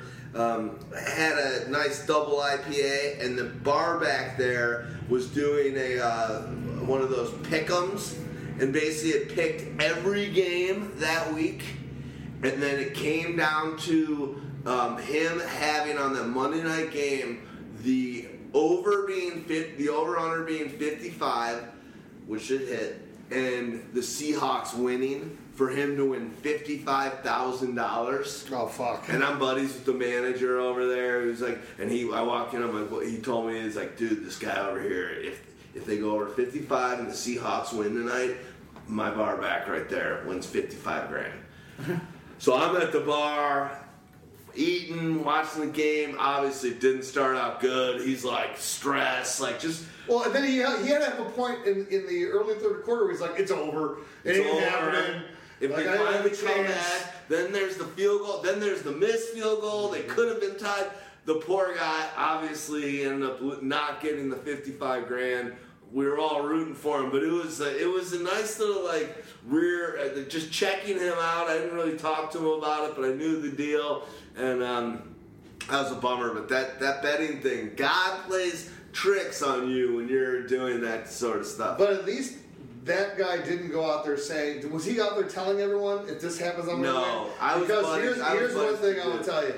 I was in, uh, when the Bears played the Jets on Monday Night Football, I think it was like two years ago or two or three years ago. Um, so I'm out there with my buddy, and so we had, we're out in Brooklyn, we're at a bar, awesome sports bar, I can't remember what the name of it was. Tons of people, tons of T Vs. Dave and Buster's. Uh, yeah, and and we we just get to watch all the Sunday games, so we're going to the Monday night game, and this guy's out there, and he's got the big cigar. I, I'd seen him holding the cigar, and I saw him smoking it, and I'm like, oh, did you win? And there was a game. He had a parlay of six games. If he had this one game where the team was up by fourteen points at the time, when I went outside, and, and he's sitting there, and I go... And he's lighting it up and go, oh, so did you win? He's like, oh, yeah, once once this game finishes, I'm going to win like uh, ten grand or whatever it was. And I said, I go, because I'm like, oh, victory cigar? And he's like, and he lost.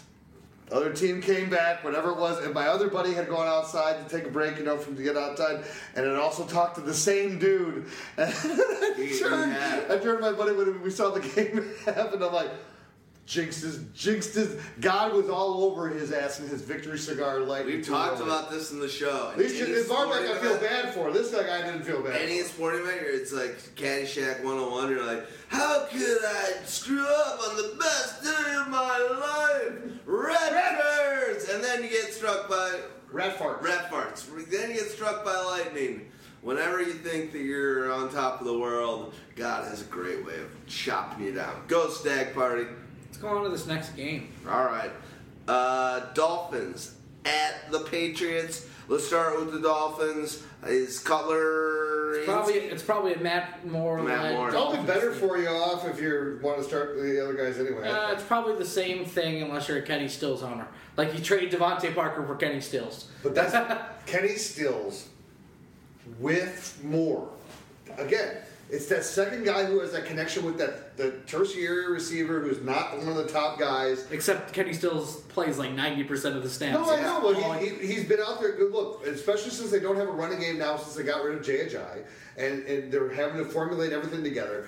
The, the fact of the matter is, though, Matt Moore looks to Kenny Stills. And they...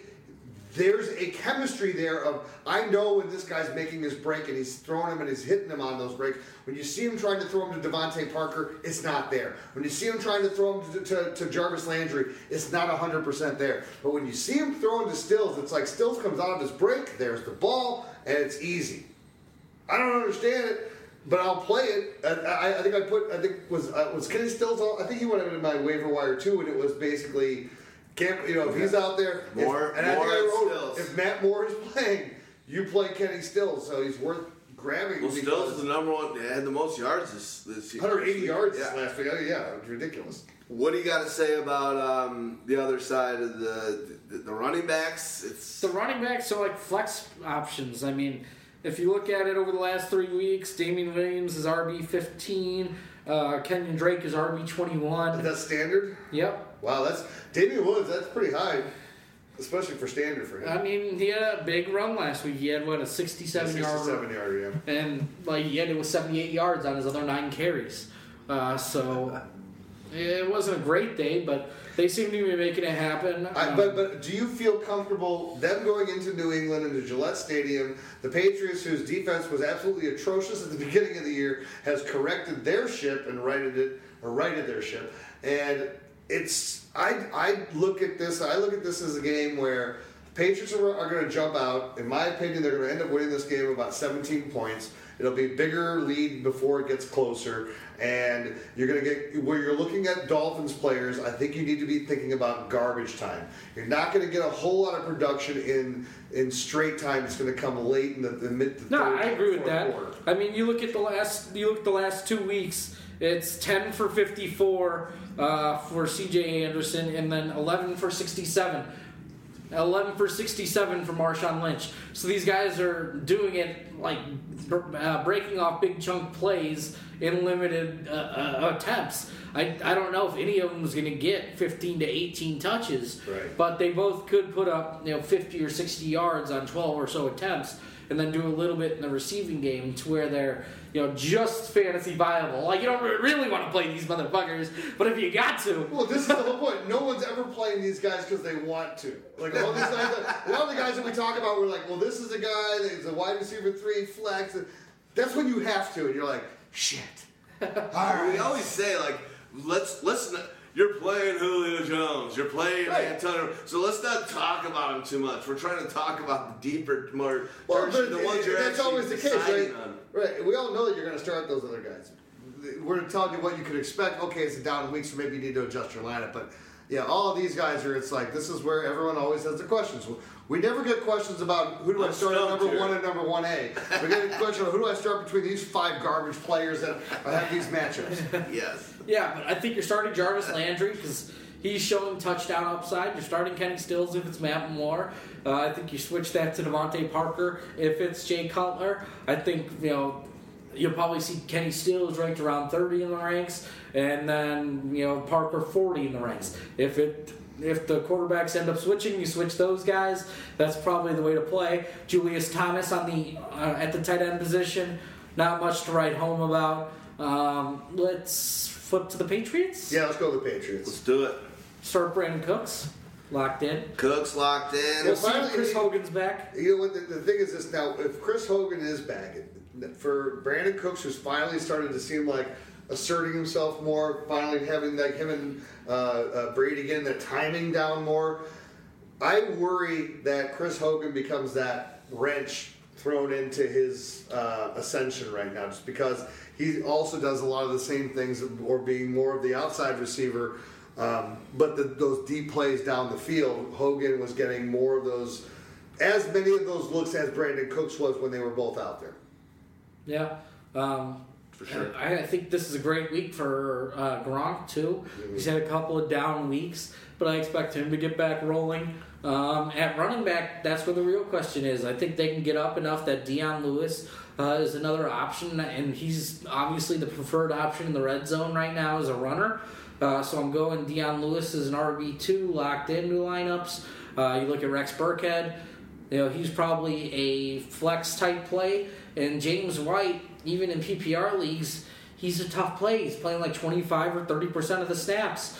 Uh, ever since, he's played forty percent of the snaps ever since Rex Burkhead has returned from his injury, right. And that's limiting his overall upside and just targets. Some of them are going to Rex, so he's like a desperation flex in P P R now. And last, last week it was Lewis played twenty-six snaps, Rex Burkhead nineteen, and uh, White was seventeen. And this is the worst. None part. of those guys are getting that many, but you're still loving what you're getting out of. Uh, Out of Lewis, obviously. Yeah, but, but but the problem is this is what your dilemma is when you own New England Patriot running backs, is that you may have a three to four week stretch where your guy's not going to get used, but you can't bail on him because as quickly as your guy lost carries, all of a sudden they get carries back. And I wouldn't be surprised if by week fifteen, sixteen, it's back to Gillislee. Well, this is my whole point. I'll bet you when you look at the end of the year, if you take for all the New England running backs that have, that have been out there, amount of touches. Let's look at it from touches standpoint. The amount of touches from the top guy to the bottom guy, you're not going to have a difference of more than about forty. And just and, like, that's, and that's like crazy when you think about like if yeah. you take like on a Le'Veon Bell to the top guy to the bottom guy, it's a three hundred uh, difference. Yes, yes. You go to a team like that that, that really utilizes like Alvin Kamara and. Uh, Uh, and, and, and Ingram, Ingram. We're basically getting all the touches, but there's somebody else. The difference from the top to the bottom will be ridiculous. And the crazy thing about it, you saw Ingram's game last week. The the uh, the snap count in that game was Kamara forty-six and uh, Ingram twenty-eight. Wow. Trailing, trailing, trailing. It's moving. It's distancing. But that just shows you, and it's it goes not, back. It's trail rates. So no, no. When you're winning, Ingram gets the, yeah. more of the ball. Of course. When you're trailing, it's going to be Kamara. But also, it doesn't even matter because, and they came back and won that game. But it doesn't even matter because we've talked about this for years, and I was I didn't buy into it probably until about three years ago. And you and Dog Manicki used to always say it.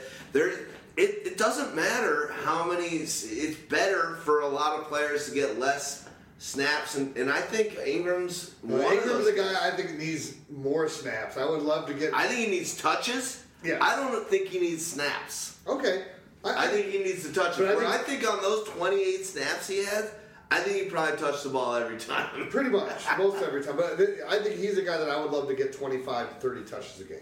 And he's, he, I mean, oh, what you, you you know the stats. Over the last six weeks, he's by far number one running back. Yeah, he's dominant. By far. Yeah. Uh, uh, Patriots, anyone else? I mean, you're playing. Look, Amendola has also become a nice play, right? You're looking at that at that flex type if, spot. If Amendola, it that depends on Hogan. So, right, Hogan's right. You're right. Because Hogan then he's, he ascends to the number two wide receiver role. They don't have a guy like Malcolm Mitchell to step in. They don't have. Uh, you know, Philip Dorsett hasn't proven to be anything. So there, there's nothing there at wide receiver behind Cooks and Amendola if he's in there. And Amendola's the guy they use in the Julian Edelman quick toss role. Mm-hmm. So we know Cooks' role is more of the getting vertical and getting down the field. Uh, and, and Gronkowski is what he is. Yeah. So I, I think you lock everybody in, and we, we told you the running back order. Uh, let's move over to the next game. But before, but before we, we do, do let's listen, listen to, to this. Go! Good. You guys are amazing at that. That is good stuff. That, that is uh, let me get this down.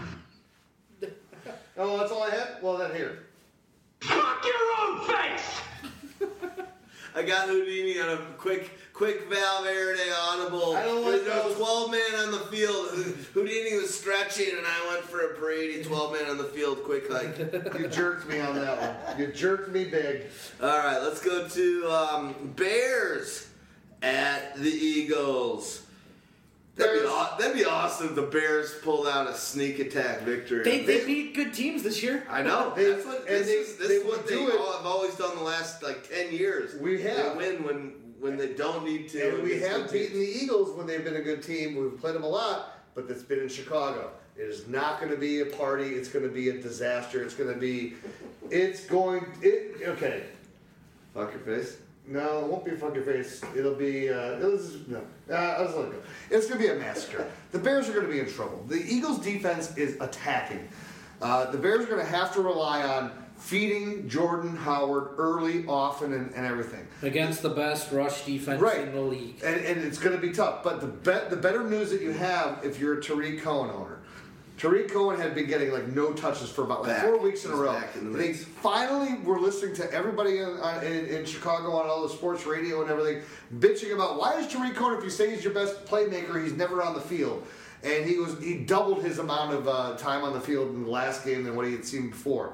So now you're getting them out there. Uh, you got to figure that the Bears defense is going to have a hell of a time trying to contain Carson Wentz. And Carson Wentz has so many different weapons. And this is also a revenge game for Alshon Jeffrey. So look for look look for the, the Bears to be probably trailing in this game. Early, often, I love Tariq Cohen this week. This is one of those, you're going to get those those crazy type of yards uh, just because it's going to be lots of garbage time, lots of dump-offs, lots of give them, give them the opportunity. Um, I also think that the Bears are going to finally start to realize we need to have Cohen and uh, Howard on the field at the same time. You just make Tariq Cohen one of your wide receivers because he's better than, than Bellamy or anyone else you got. Seriously. On, on, on, on the season, the uh, Philadelphia Eagles have allowed forty, four eighty-five rush yards to running backs. That's ten games, so that's forty-eight point five rush yards a game. Pretty easy math. Uh, in the receiving game, they've allowed fifty-eight receptions and four hundred seventeen yards. So Tariq Cohen does look like the stronger type of play. Uh, but I still think they're going to give Jordan Howard, you know, eight, eighteen to twenty carries. Damn right. Because that's their only chance of keeping the other team off the field. And th- this is one of those quick strike offenses. So I, I do think Tariq Cohen's got a little bit of flex appeal. Uh, everybody else uh, I'll be off of. Uh, maybe Dontrell Inman in the deepest, deepest of desperatest spots. Um, but you know, no Kendall Wright, no Marcus Wheaton, and not no even Josh Bellamy, and not even Adam Shaheen, who showed a little bit last week. Got to remember, he's basically been a blocking tight end. So with him, they're trying to get him more involved. Look, if you want to make a, a dynasty type of a look on him, take a look on him that way. But he's available in pretty much every league, so not even dynasty leagues is he owned. You don't need to be jumping on that ship right now.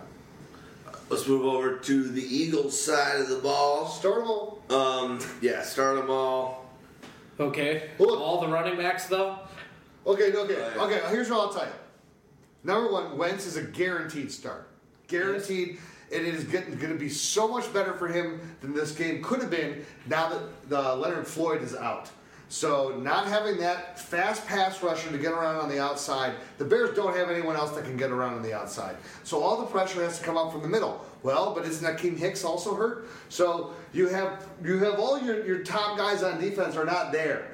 Uh, Danny Trevathan, is he going to be there? I don't know. Jay Ajayi, you're going to start that motherfucker. I'm going to tell you what. God damn it, why don't they give... If they actually gave that guy snaps and touches, imagine what he'd be doing over those last two weeks. Can that change? Are they gonna, Are they ever going to do it, or is it... I, right look, now, you're, you're, you're, they're you're, still blunting it why up. Why would you Why would you waste him right now? You could have, you have all the opportunity to get him engaged and keep him fresh. You are in the playoffs. You are not, not, not making the playoffs. So, ah, you're the best team in the N F C. You're, right. you're going to roll in. And if you can get... Jay Ajayi to the point where he has learned all of your two-minute offense, all of this stuff, and then you just explode him and utilize him in the playoffs.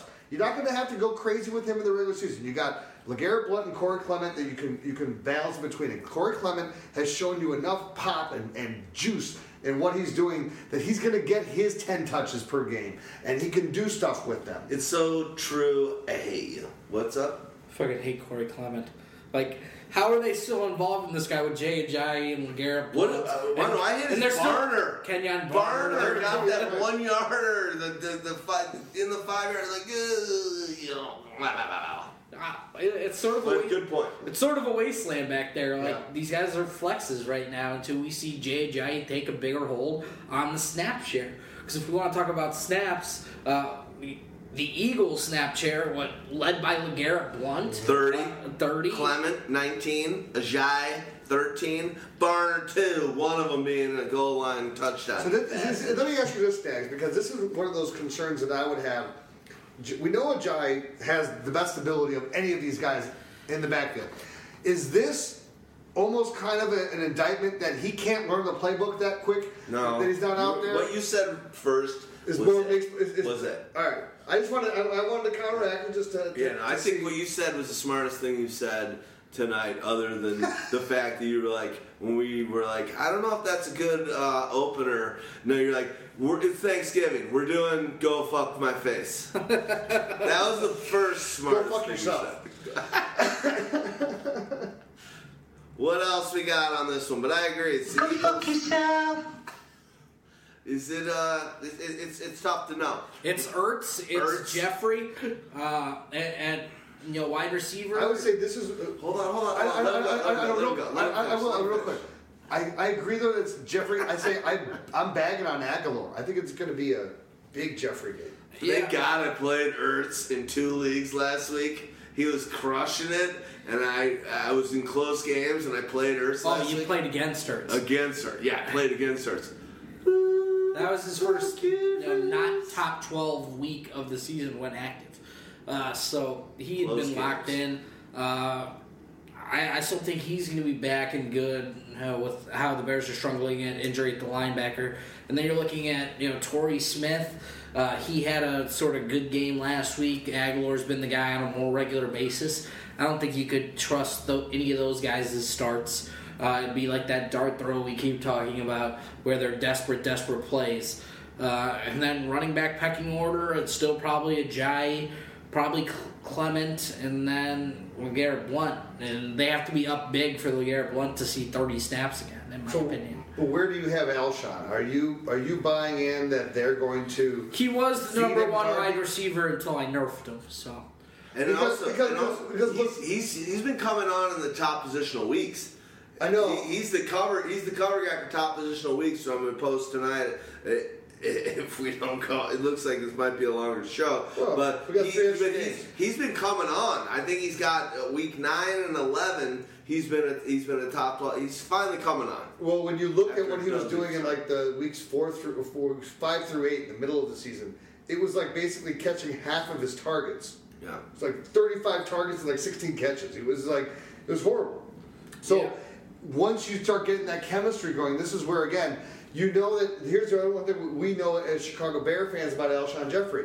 What was the knock on him? He was a lazy guy. Didn't always give it up. He's going to bring it to his former team. And also, he's trying to, he he guaranteed a Super Bowl victory today. So that incentivized. Oh, you dumb motherfucker. What a dumbass. You are so dumb. What a dumbass. He's on a one-year contract, so he's got it. He's try. He loves this. He loves being on this team. He's like, fuck. I want to get re-signed for whatever fifty million. I don't care. I want to be on this team because we got this team's sweet, and I've been on shitty squads.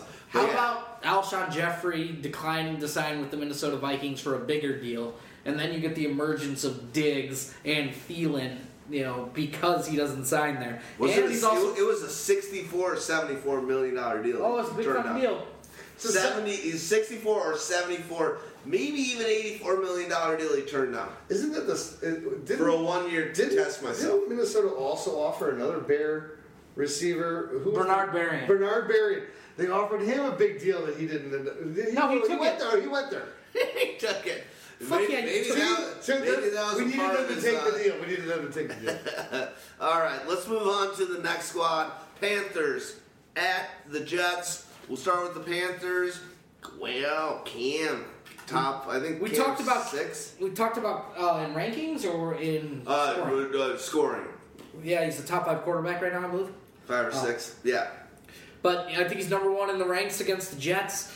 He uh, is number one. You know, now that he's running the ball again, it's Cam Newton. Like, and when he's getting seven, eight carries a game, I think he's averaging like sixty-seven yards a game. Uh, sort of since. You know, they changed, tweaked up the offense a little bit. Uh, they're giving Christian McCaffrey more snaps.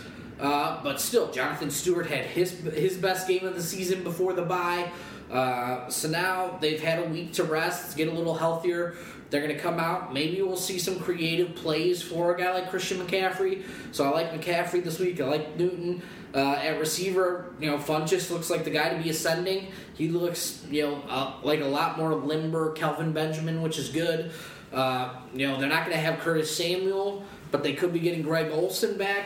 So this should be a pretty concentrated offense again, you know, running through Cam Newton, and that make, means for good things for his fantasy success. Yeah, Cam's got seventy-four rushes on the season. Second best is Uh, Wilson. Yeah, but how many does he have in the last two weeks or three weeks? That, that's that's the last couple of games that he's played. He's really been utilizing the run a hell of a lot more than he was. He wasn't running at all in the first five weeks. Well, that's that, that's fine. I I, I can't just uh, no eight, eight. I see he only had three rushes for six yards. So, but he, no, no, no but sorry, he, I'm in two thousand sixteen. Five, like, no, but still five. He had five rushes for ninety-five yards. ninety-five yards though. That's the thing. It's it's the. Well, I was just talking about the attempts. All right, and, well, how many attempts did he have the week before that? Nine. Nine. And so, he, the other one, the week before that was eleven, nine, eleven. Right. So he's rushing more, which is great. Right, but well, that's what you want. If you're if you if you're an owner of him, he that's when he becomes dangerous because you can keep defenses from rushing you, right? Because you can be on that rollout where, where a play is breaking down, and that defender is just going to kind of hang back and wait because you might throw it, or if they commit, then you run, and you run past them, but there's no one there for another fifteen yards to tackle them. He had a weird game last week, though. Four, four, uh, four touchdown passes. Not a lot of yards. Uh, yeah, four touchdown passes, which he's done. You know, he did once last year as well, but um, let's move on to the other. I love what you said. Agree. McCaffrey's getting uh, more opportunities. Funchess is not dropping the ball as much as he has been. Yeah, yeah, but he's kind of coming. He now now that it's all him, he's kind of coming down a little bit, isn't he? Well, it, it, I think it's, it's it's kind of a balancing out. Look, you all, you lost Curtis Samuel too. That put more pressure on him. Uh, you know, now defense. Where else do they have to focus right now? There's really not, nowhere else besides McCaffrey and Funchess that you really need to, to focus on. This is why Greg Olson's return is so huge for Funchess. He needs that extra weapon out there to draw attention away. Uh, and so does McCaffrey. You know, it, it, so for all of them, the, the return of Olson is very crucial to, to their success going forward. For sure, agree. Wow, he's back. Um, all right. What else do we want to do on this one? We got Jets. Jets, Jets, Jets. All right. You guys talk about the Jets. I don't want to talk about the Jets. That you want to talk about the Jets? Matt Forte likely out means it's going to be Bilal Powell and Elijah McGuire. So that brings Bilal Powell into, you know, flex range because they haven't just been feeding him, feeding the ball like they did when Matt Forte was out last year and earlier in the year. They like this McGuire kid, so they get him involved as the change of pace, receiving back at times, and it's just limiting Powell's overall upside. Uh, you know, you look at wide receiver, Robbie Anderson should probably be locked into your lineups. Uh, against Carolina, though, it's not a great matchup for anybody. Uh, Jermaine Kearse, you know, is going to be another five for fifty type of guy who, if you need ten you are points not, in P P R. So you're saying basically that you're not starting any Jet, I mean, with confidence because... No, I, I'd start Robbie Anderson with some confidence. Okay. But I'm Kearse, Curley, anything else? I, I'm... Curley... A S J? A S J? Uh, A S J... He's probably one of the top tight end twos, but I'm not sit. I'm not going to rush to put him in my lineup over a lot of other guys. Uh, you know, his, his effectiveness is sort of waned. He's been a touchdown or bust type performance, um, and you know, over the last five weeks, he's played four games, averaging like five fantasy points a game in standard. Uh, it, it just hasn't been great. Yeah. He was on a stretch of three straight eight, eight-yard performances and then followed that up with two point eight, two point oh, and six point seven. So it, it's been hit or miss. I, I don't. My level of confidence in A S J is just, it's not high. I, I, I'm just not high on most of the, the Jets this week just because Carolina is playing some of their better football that they have been throughout the year. Um, and the Jets are not at this point in time. Plain and simple. Well, cool. I think we're we're done with that shit show. Let's move to the to the West shit show, which will be a a sea bag uh, raping of the 49ers. Maybe uh, first of the afternoon games. Houdini, only three of them.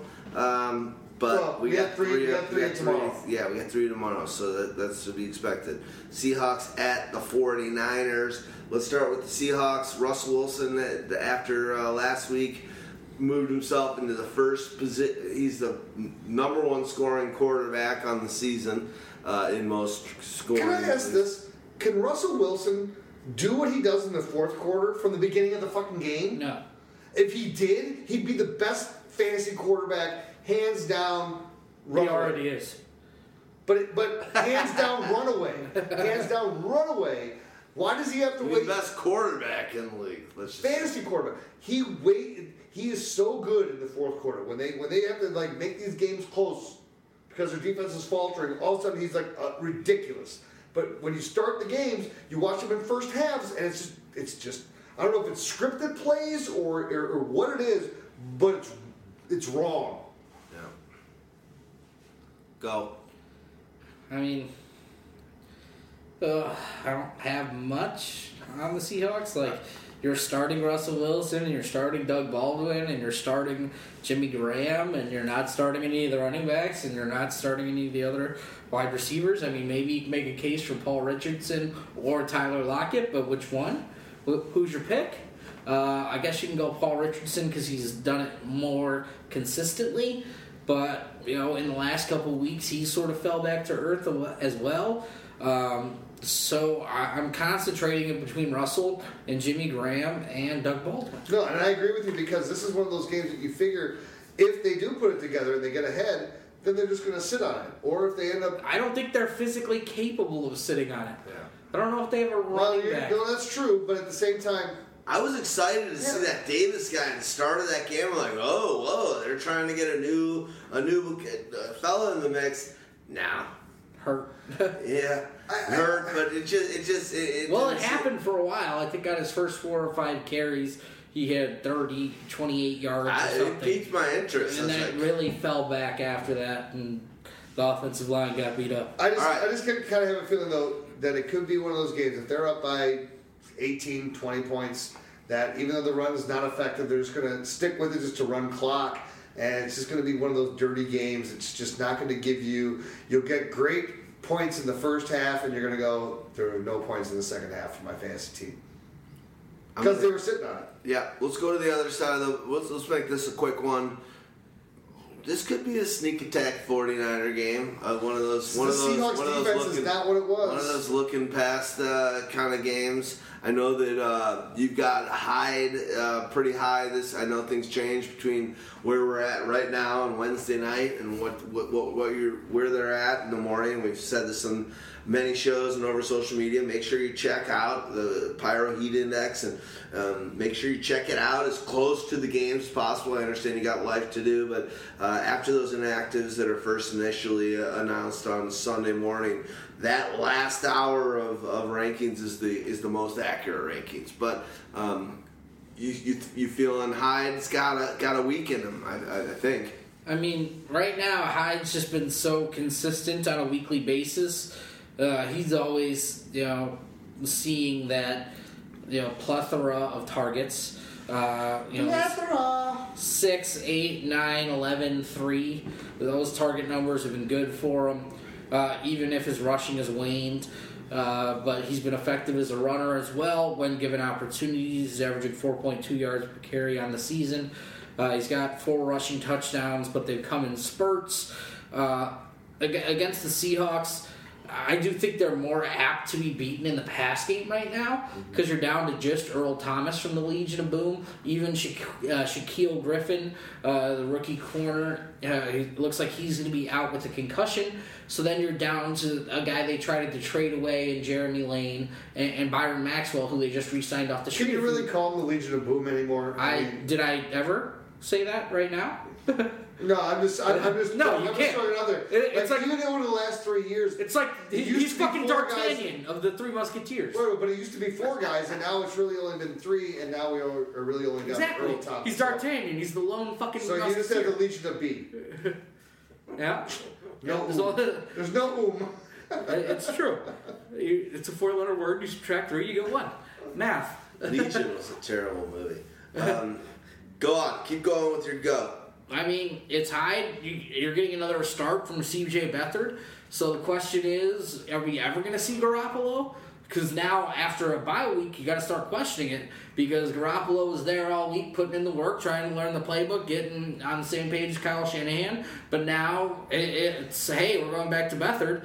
So now you've got to wait, wait. Maybe it's a two- or three-week experiment at the end of the season. Yeah, they may just be waiting until then, they get softer matchups. And and then for fantasy, you're not getting anything good because no. you can't start in the week he first starts. No. Uh, and, and they're not going to go out and start him in the fantasy playoffs. No. Well, that's, it's a long – you can tell that this is with Shanahan and with Lynch – York's fucked up so much over the four years that he got rid of uh, Harbaugh. They're like, why do we want to throw him into this mix? Let's just let him learn this offense. This has been a guy that hasn't been on the field in his entire career. What has he played? Literally four games in the three. in the N F L. Three. Well, he got um, injured. Yeah, I mean, third. He would have played more, but he got injured. So, like, what? Do, why would we do this? So I, I honestly think that you could see them not even ever really playing a uh, Garoppolo this season. Well, not not for fantasy. So yeah. Definitely not for fantasy. But what's the point? Of I don't think they're going to because because you're going to get killed. And if you're going to do that, you, you you've probably been drinking too many Valverdes. I'm a dude playing a dude disguised as another dude. Shit. Um. You look at the wide receivers on this team, there's nothing that really piques your interest. Uh, maybe Marquise Goodwin is the deepest, darkest of desperation plays. Uh, the rest of the guys, no. Uh, you know, tight end's not a great matchup. So you look at Garrett Selleck, George Kittle, probably not. Mm, we don't even know Kittle's, you know, active status as of yet. Yeah. Let's move on. Before we do so... Uh, have another listen to a word from our sponsor. Singular sponsor. Sweet! Thank you. Uh, Alright, we got the Saints at the Rams. Saints have got, obviously, um, pretty sin- sick uh, little run going on here. What, I think they lost their first two games and have won every game since, right? Yep. Mm-hmm. Good. But- This game to me is the Rams. This is tough for them. They were in a great matchup last week, got crushed by Minnesota. What was great about it? That they had a chance to be uh, ascending themselves to the top of the N F C. It was great until the game started. That's going to be the same way that this is. This is contender-pretender. And this is, you are Jared Goff going up against, hold on a second, you're Jared Goff going up against a Drew Brees who has all of the things going for him. And the things that they also have uh, that they bring, which is so important to this game, is the running attack that we've talked about. And this running attack that you can take on the road and that you can bring to L A and that you're going to be able to... to it, it's going to be a rough game for the for the Rams. This is going to be... The Saints have, have really established themselves as the cream of the N F C crop right now, them and, and Philadelphia. And this is finally where Drew Brees has failed before on the road because he didn't have a running game. That's why you don't play as well being a dome team going on the road. But this is a team that does have that identity. They're going to run at you, and they're going to run at you a lot. And Drew is going to do what Drew needs to do, even if it has to wait until the third quarter like it was last game or, the, or into the fourth quarter where, okay, Brees, take us back, do do Breesian things. Is Kamara the uh, rookie of the year? You know, it's a lot closer than if you would have asked that four weeks ago. It was it was straight up, obviously, Kareem Hunt, but obviously now it's oh, a lot no, more wide open. It was Watson four weeks ago. Oh, Watson, right. But now it's, it's a hell of a lot more wide open. The thing is, how are you judging Rookie of the Year? If you're I judging it on the same track of M V P, who's most important to his overall team, then you're still saying it's probably Watson. Because you see what they were with him, you well, see what they, they were without they, they include, him. I think they include uh, maybe. I'm I don't know that they've ever wins. given a. This is a team that's been winning. So have they ever given a, a rookie of the year though to a guy that only played half of the of the no, season? He, I don't think there's no happened. way Watson's getting yeah. it. He he deserved. He would have deserved. I would say it, he deserved it as well. He, I mean, if yeah. he had started the season, it would have been different. But he, he I, I think it's Kamara. I think it's Kamara over Hunt right now. I think it's Lattimore over Kamara. Oh, there you go. There you if go. We're talking about he's, but he's out right now, right? Yeah, it's probably out this week. Yeah, but that's where you can also let's maybe go. Talk off, let's talk offensive. You know, I think rookie he's getting offensive one to get crack his Valverde. Everybody's obviously a little bush from all this humping. Um, yeah, I think you're locked into the run yeah. game. I think you're locked into Michael Thomas because he's got one of those floors that you die for. Uh, and we started to see a little bit more of that upside. It might not be, you know, coming with two touchdown games or anything along those lines, but it, you know, the downside is still, you know, five or six catches for fifty or sixty or seventy yards. It's pretty damn good. Yeah, and the other thing is, I think with your um, ancillary players in this game, so your Ted Ginn, your Kobe Fleener, I think they're they're harder plays because this is going to be more. This is not a big, also not a big Drew Brees game because I, I really feel that this is defense and versus defense, and you're going to have a running attack versus a running attack initially. Gurley is the way that they're going to want to come at you, and you're going to come at him with Ingram and Kamara. So Fleener had his best game of the year. He did. But again, that was when they were trailing, and that was when they needed yeah. to make things happen. It wasn't. It's not something that you can count on okay, consistently, yeah, yeah, and not. I don't think it's in the game plan for this game. My thing is, the Saints are going to be real beat up on defense, so all that goes out the window. They're going to be without their top two corners in Lattimore and probably Crowley. Uh, so then you're looking at a completely different defense that's back to almost being a sieve. Although the one thing that they have going for them is that they're not going to have to face Robert Woods, who's out for a couple weeks. Oh yeah. Well, no, I'm he's the guy. Not. I don't, I don't, I'm not sold on Robert Woods either, but Robert Woods has been the most effective player that they've had at the wide receiver. Like, you guys, do you like Watkins? I know you're a Watkins guy. You're a Desvian. He's a Watkins, uh, Watsian. Um, well, I you, like Watkins. You can no, remember, I know. Like, I know. Him and Martavis, I love their. They had my fun with it. Yeah. Um, but do you think now with the shoulder injury on Woods? It, Are you going to throw the ball to Cooper Kupp, who looks like he can't catch a cold? Dude, that guy, I, remember, I literally think I cursed the guy. You fucking on, cursed the shit I out of him. That, that I, I tweeted, what was that, week two or three? This is Cooper Kupp has the best hands in the league, and every time I've watched him since, I'm not, even, I'm not even kidding. Every time I've watched him since, he's dropped and looked like An imbecile. A big no, play but, or but a it's, it's always in the red zone. He gets the targets in the red zone, and he's dropping touchdowns. But he dropped the he dropped he dropped no, the no. First, he dropped the first down for like twenty-eight yards that I saw. That was literally like, me. I, I, this, is my, this is my point. So I agree with you. I I wonder how long you can't trust the guy. He's on my waiver wire every week because he's getting that volume. And he's always getting the looks in the red zone. You're saying, well, can he make the, the, the ascension? And he's gone. I've moved him further and further down on the list. Like he, yeah. if you go back to like my waiver wire after week three or something, he's probably. Week, I think week two, he was. He was probably like guy. top three guy or something, and now he's like usually like the fourteenth guy I'm listing on there, or thirteenth, twelfth, thirteenth guy. It's just it's frustrating. Now with Woods gone, I look. I, I look at it this way. He'll get maybe an uptick of one to two targets. Sammy Watkins is a guy that doesn't get targeted at all. Now, is Sammy Watkins just a moron that just can't figure out routes, or is not a great route runner, or is not can't run the because for whatever reason they don't look toward him, and when they throw to him, the amount of uh, target percentage is, is pathetic. To, to target to catch percentage. Yeah, take a deep breath. That, that, that, I don't know what to say about Sammy Watkins. Cooper Kupp has sixteen red zone targets. That's ridiculous. He has eight catches and three touchdowns. There are four players with, or three players with more red zone targets than uh, Cooper Kupp. And we talked about that conversion percentage. They have seven touchdowns, five touchdowns, and four. Cooper Kupp has three.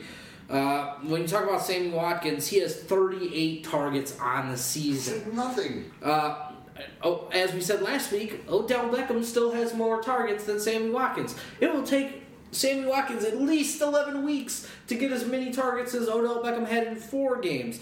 You look at Sammy Watkins, he has caught twenty-four of his thirty-eight targets, so there's no problem converting. Uh, it's actually higher than his career percentage. He's averaging seventeen yards a catch, and he has four touchdowns on the season, which is more than your guy Cooper Kupp. Do I know who he is? He's Willie Gault. That's who he is now. But here's the question. He, he, Do we, Willie now Gault. that Woods, Woods has been out of this world, so now that he's for, out. For, for two out. weeks. But that's for like, two weeks. That's like, like a month. About, yeah, right, we're yeah. talking. Yeah, but we're talking, we're talking now. Yeah. This week. Now. Is Sammy Watkins yeah. in a, in small leagues and in big leagues, it, uh, in, in smaller medium leagues, he's available on the wire. For good reason. Yeah, yeah. Or, or he's been on people's bench. Yeah. The one time Sammy Watkins had more than five targets in a game, he had six catches for one hundred six yards and two touchdowns. And now you're going to get him going up against the Saints team without their top, top two, two corners yeah. and without Robert Woods to hog targets. Yeah, I'm in for this. I think he's a wide receiver too. All right, so here's what he's telling you basically. Here's where, because half of the people, well, over most people don't have them on their team, right? Only one in twelve teams or ten teams in the league have them. But if you play D F S, this is the week to play him. He's going to be a bargain of a, of a, of a deal, and you have all these factors around him. Who would you? Who do you like more this week? Uh, I'm asking for a friend. Crowder or Sammy Watkins? Sammy Watkins. I like Sammy Watkins more than I like Juju. I like Sammy Watkins more than I like Dez Bryant. I like Sammy Watkins more than I like uh, like Mike Wallace, Devontae Adams, Corey Davis, Mohamed Sanu, Amari Cooper, uh, Jamison Crowder, Kenny Stills, Josh Dotson, Martavis Bryant, Deshaun Jackson, Michael Crabtree, uh, Emmanuel Sanders. That, that's where I'll stop. Um, and and that that's just how I feel about it. Like, if this isn't the opportunity for him to shine and get a ten-target game, I don't know what is. I don't know. Like, if he doesn't get ten targets in this game, he just needs to, hey, if they franchise tag him, fucking hold the fuck out. Because you need to be on a different team that's going to give you targets. All right. I love it. Let's, uh, I'm picking him up as we're, in, in my big money league, it's a smaller league, it's I'm picking him up. So, are we done with that team? Uh, yeah, I think you're starting Gurley. Um, who, who else is really... I, I mean, I do think you could start Cooper Kupp, too, uh, as a flex-type play. Everybody else will probably be off, and that puts you know Jared Goff in that streaming quarterback type of range. Uh, but I don't know if he has as much upside without with without the uh, sort of consistent play uh, of his teammates and Robert Woods, his safety blanket. All right, move on to the next one. I'm I'm in the mo- middle of making some moves. uh, when you look at the next game, Jaguars at the Cardinals. We got the Jaguars at the Cardinals. So on defense. Uh, but before we listen to that game, let's listen to this. Jaguars, you could start that defense against the Cardinals. Damn right. A Blaine Gabbert-led team? Absolutely. They've been one of the pickups of the year if you didn't draft them. Uh, they are currently fantasy's number one defense. You get the Cardinals who allow sacks, a guy like Blaine Gabbert who you know, holds the ball too long and gives up sacks, uh, especially when he's going to be without a guy like John Brown, and J J Nelson's also banged up. So you're going to be down to Deron Brown and Larry Fitzgerald, so you can key in on Larry. Um, and that means good things for this pass rush. Uh, you know, maybe the best place to attack the Jaguars is with the tight ends. We saw Ricky Seals-Jones, a former uh, you know college wide receiver. Well, we start with the Jags. We are, but I don't really want to talk about the Jags. I want to talk about the Jags defense. That's I best, agree with it. That's the best part of the Jags. It is the be- they are very exciting. They are. That's the best part of the Jags. You're right. The best way to attack the Jags is probably with the tight end. So you're looking at Ricky Seals-Jones and Jermaine Gresham. I don't know, you know, out overall how many snaps or uh, targets Ricky Seals-Jones is going to be, but he's a former wide receiver making a transition to the tight end position. He's a big fucking dude who, you know, is pretty quick when you compare him to other tight ends when you convert him over to a new you position. You would start him this week? No. Okay. I, I, I'd probably start Jermaine Gresham uh, as a desperation tight end play. Other than that, uh, I don't want any Cardinals. Uh, I don't. I don't no, want no. Adrian Peterson because now that they have Marcel Darius, they are literally the best run-stopping unit in the league. Yeah. So well, and, and and Adrian Peterson is not viable when you have Blaine Gabbert under quarterback because uh, under center because no one's scared of Blaine Gabbert, so they're going to do everything you can. You're going to shut down Adrian Peterson, and you're going to you're going to double cover uh, Larry Fitzgerald. You're going to force Gabbert to throw to the other guys. So you're right. Maybe Ricky Seals-Jones has some upside, but I'm not playing him and I'm not picking him up for this matchup. I just want to send me into my starting lineups. And as far as uh, is Fournette, uh, you know, is he playing this week? I mean, he played last week. He didn't suffer any setbacks. Rushed for one hundred eleven yards. I think he's locked into your lineup against the Cardinals. Uh, at wide receiver, Marquise Lee, with how he plays, uh, with his percentage of slots, uh, snaps in the slot. Uh, Which I like is, the way that's, that's, that's sort of snot. Snot, yeah. Well, that's what I think of Marquise Lee right now. Uh, but he's well, people, not, are, people that I we respect, like Aditi, uh, is that... See, no, but again, is this the matchup that you're going to get Aditi Westbrook I big, mean, big play out of? It, maybe? Because... You know, the snaps for Marquise uh, Lee in the slot have really dwindled. He's playing just twelve percent of his snaps in the slot this year, and uh, what, eighty-eight percent of his slots on the outside. That means he's likely to see Patrick Peterson a big majority of the time in shadow coverage. That leaves great uh, spots for D D Westbrook if he ascends over Keelan Cole. Now, uh, and also, it depends if Allen Hurns is back and healthy. Yeah, and the thing with D D Westbrook is we know he has lightning speed, and they want to see what they got out of him right now. So, you know, that's a that's a, but it's a dart throw. That's all it is. It's a dart throw. There, I don't know if I could trust in a starting lineup. So I, I, I can't trust anybody but Leonard Fournette. Yeah. If, so, is there anything else to talk about in this game? No. All right, moving on. The Broncos at the Raiders. Now, here's another one. So, is it Paxton Lynch, right? That's going to be under Paxton Lynch. So, Paxton Lynch is finally coming in. This team has looked lost on offense. Like, so you're Paxton Lynch with an interim offensive coordinator.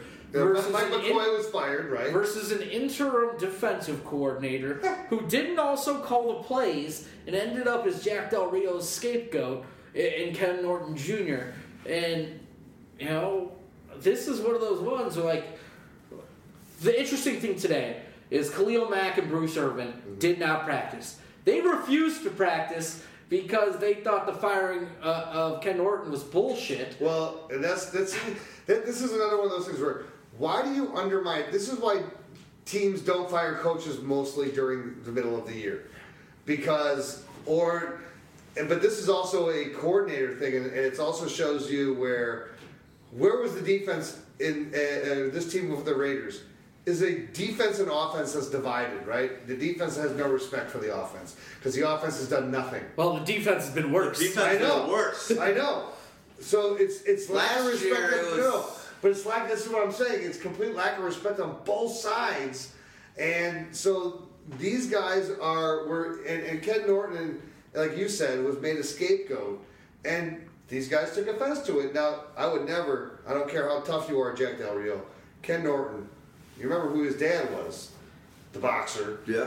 You know, until he met Ali, was a badass motherfucker. I don't mess with the Norton. The Norton's a forty-niner. Maybe Ed, maybe Ed Norton. I'll mess with Ed Norton, but that's about it. Ed Norton Junior He too- was Hulk at one point. Just I know, yeah, but... Uh, I was more worried about American History X, Ed Norton, personally. What? I was more worried about... Uh, oh, Fight Amer- Club? American History X, right? Or, oh, yeah, or, yeah. or Fight Club. Yeah. Not, I'd fuck with the guy. I think he's club. more. I think he's American more, History X. No I think he shot. may be more in real life like Rounders, talking a lot and getting beat up. I can, I can deal with that. All right, no more Nortons. Let's move on. yeah. uh, so, so this okay. This Broncos. Hold on, let him go. Uh, Broncos. He off. said moving on. You let him go. Then he goes. Well, then we're moving on to the conversation of the football game. Go Stag Party. The Broncos, you're looking at uh, a three-headed committee back there, but you know, leaning towards a two-headed committee with Devontae Booker and C J Anderson leading the way, and Jamal Charles getting like ten percent of the snaps. Uh, so that, he, I mean, Ch- Charles is completely droppable now. Done. Booker's a guy who could pick up and maybe... You know, the new O C, uh, Bill Musgrave, who's formerly the Raiders offensive coordinator... You know, maybe he's got some tricks up his uh, sleeve. Maybe I he picked up Booker. Booker today in the league. Just that maybe he's the new guard. Maybe the C J Anderson cry fest didn't work. Maybe it is. That it's a big question. C J Anderson's been effective. He just hasn't gotten those touches like we talked about last week. He he's picking up chunk plays, uh, you know, scoring touchdowns on occasion, but without the last. Uh, with the lack of passing game viability and his ability to just stay on the field for a big number of snaps, it makes it tough for him uh, to establish fantasy points. Those snaps you're talking about, Booker last week, again, we know there's game script, there's whatever it is, but Booker forty-eight, C J Anderson twenty-nine, and uh, Charles four. So Charles dropped, and, and C J Anderson's fumble was in the fourth, right? Or was that in the third? I think it was in the I don't fourth. remember exactly. But, so that just shows you that, like, the new guard, Booker, is... Might might be a second-round pick last year. Um, might be finally getting his due, especially well, look, with the new it, system in place. Yes, I, I agree. Not a new system, a new coach. No, and, and it's a new coach, and, and C J Anderson is just not that great. So, you start looking elsewhere. But elsewhere, but the problem also is that Booker looked so pedestrian at the end of last year. Who's to say that they're not going to go and look for a replacement in the offseason? So well, but I know we're talking about we're talking about right now. He's got listen. He's going to get the opportunities because he's Booker's shown he has shown that he can do it in the passing game now. If they can give him more rushing attempts and start showing it there, that'll be the big difference uh, against the Raiders. Against the Raiders, I do think C J Anderson's not a bad play. Uh, the Raiders' defense is still bad, and if. Your guys, Cleo Mack and Bruce Irvin setting the edge are, are fucking malcontents. Uh, then you've got some problems, you know, stopping the run game. Uh, and, and then at the receiving core, we've never seen Paxton Lynch be successful. At least Brock Osweiler was making um, Demaryius Thomas a viable fantasy wide receiver again. But Paxton Lynch has been a guy who's been scared by the rush. Just scared in the pocket, always trying to move around, get outside, and find the angles. But it, it just hasn't worked. He, he drops his eyes, and it just hasn't worked. So it's a scary week to start any of these guys, what you're saying. Yeah, this is the scary week. Like, Uh, if you have him, you're probably still starting Demaryius Thomas as a wide receiver three. Emmanuel Sanders, you know, missed practice again today. Uh, so it looks like his ankle injury is just lingering, which is an issue altogether. So if I don't have to start Emmanuel Sanders, that's something definitely I'm looking to do, is bench Emmanuel Sanders. He's not. uh, yeah, it, you know, at tight end now, they've got nothing with A J Derby, you know, being put on I R and then released. Uh, and they released him? Yep. You're looking at the guy named Traylor now. Roughly. Yeah, Traylor. He's. I, I saw him. I'm like, is this uh, the guy? He passed away. Remember Tractor. Tractor Traylor. Yeah. Yeah. Rest in peace. Rest in peace. Yeah. Are we done? Are we done? I got the nothing. With Broncos. Can we move to the Raiders? Yes. Let's move to the Raiders. Is Carr droppable? I don't know if he's droppable, but he's definitely benchable. I mean, you're look. I don't carry two quarterbacks, he's a, he's a, so he gets fucking dropped. He's room. a double bitch slapper. He's, he's soon to be a third. So St- he's he's proven a stag party. Yeah, we were right. He's proven us. We were, we were wrong. wrong. We were wrong. Go fuck yourself. But the, the thing is this: I, I the biggest issue I think for Carr is the fact that they have no running attack. No one, no one respects the running game. They, everyone knows that all you're doing is you're guarding three players on this team. You're guarding Amari Cooper, you're guarding Michael Crabtree, and you're guarding Jared Cook. And you don't have... That sounds hard. I know, right? That's like, so you're really guarding two people. Uh, and there's one that you're putting a cursory thing on. But you're not getting any production out of this running game. You're not getting anything from Washington. You're not getting anything from Lynch. You're not getting anything that is causing defenses to have to focus and pull attention away. Derek Carr is not one hundred percent healthy. It's obvious. Um, and just it, this thing just went completely off the rails this year. And at this point, when I think about the Raiders and think about playing them, I really think about not playing them. I, I, I, I like Jared Cook maybe because I didn't invest a lot in him. Amari Cooper, I think there are so many guys I look at all my leagues that own him that have moved him to the bench and just are not starting him, even though he has the name value and the cachet, they're just done with him.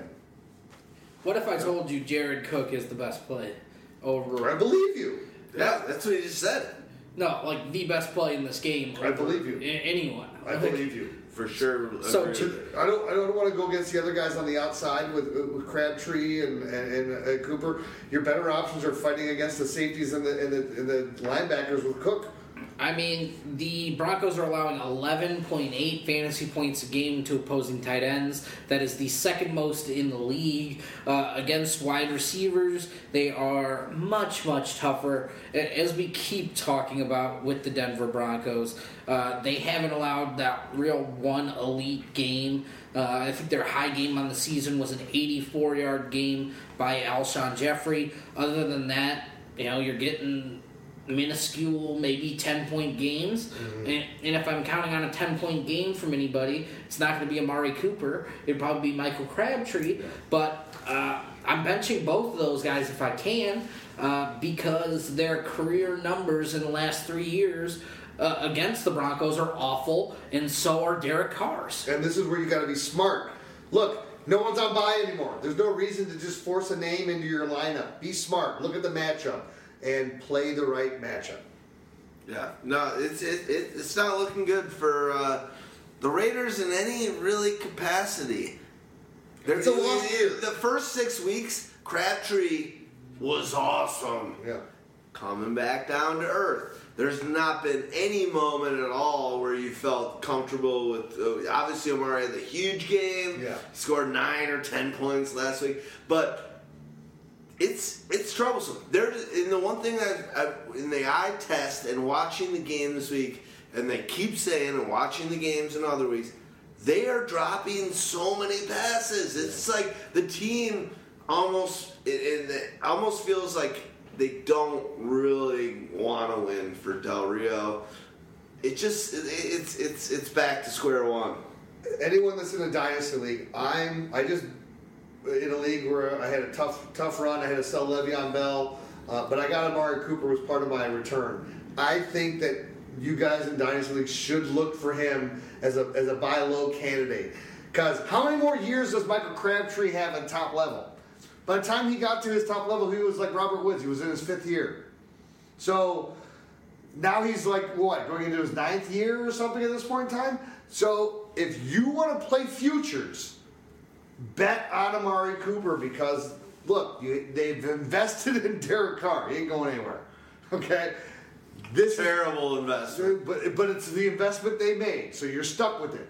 And the other investment you made was in Cooper. These are the two guys that you only two guys that you really have on offense that are young and under control. Can I this, stick up for Carr for a minute? Go for yeah. it. Wait, I, I thought you were I'm shocked. Yeah. No, no, I, no, you stick, no. I thought you wanted to stake in.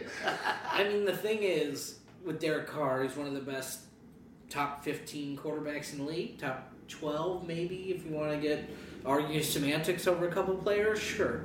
Like, he's one of the better quarterbacks in the league. So if you don't have one of those, you have nothing. So you pay the guy, and your investment doesn't fucking matter.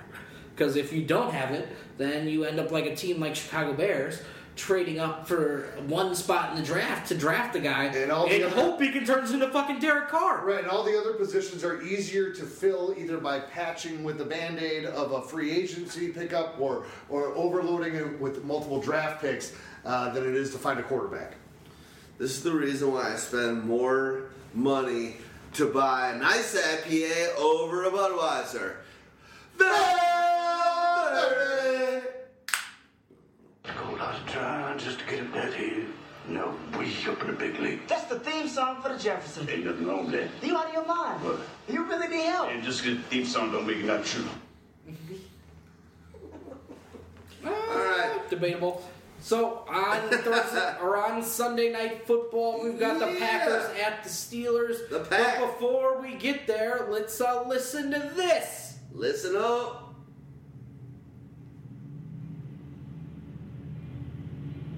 Wait for the train. We're done listening. Yeah, all you heard was the sudden crescendo of a train coming. It's pretty funny.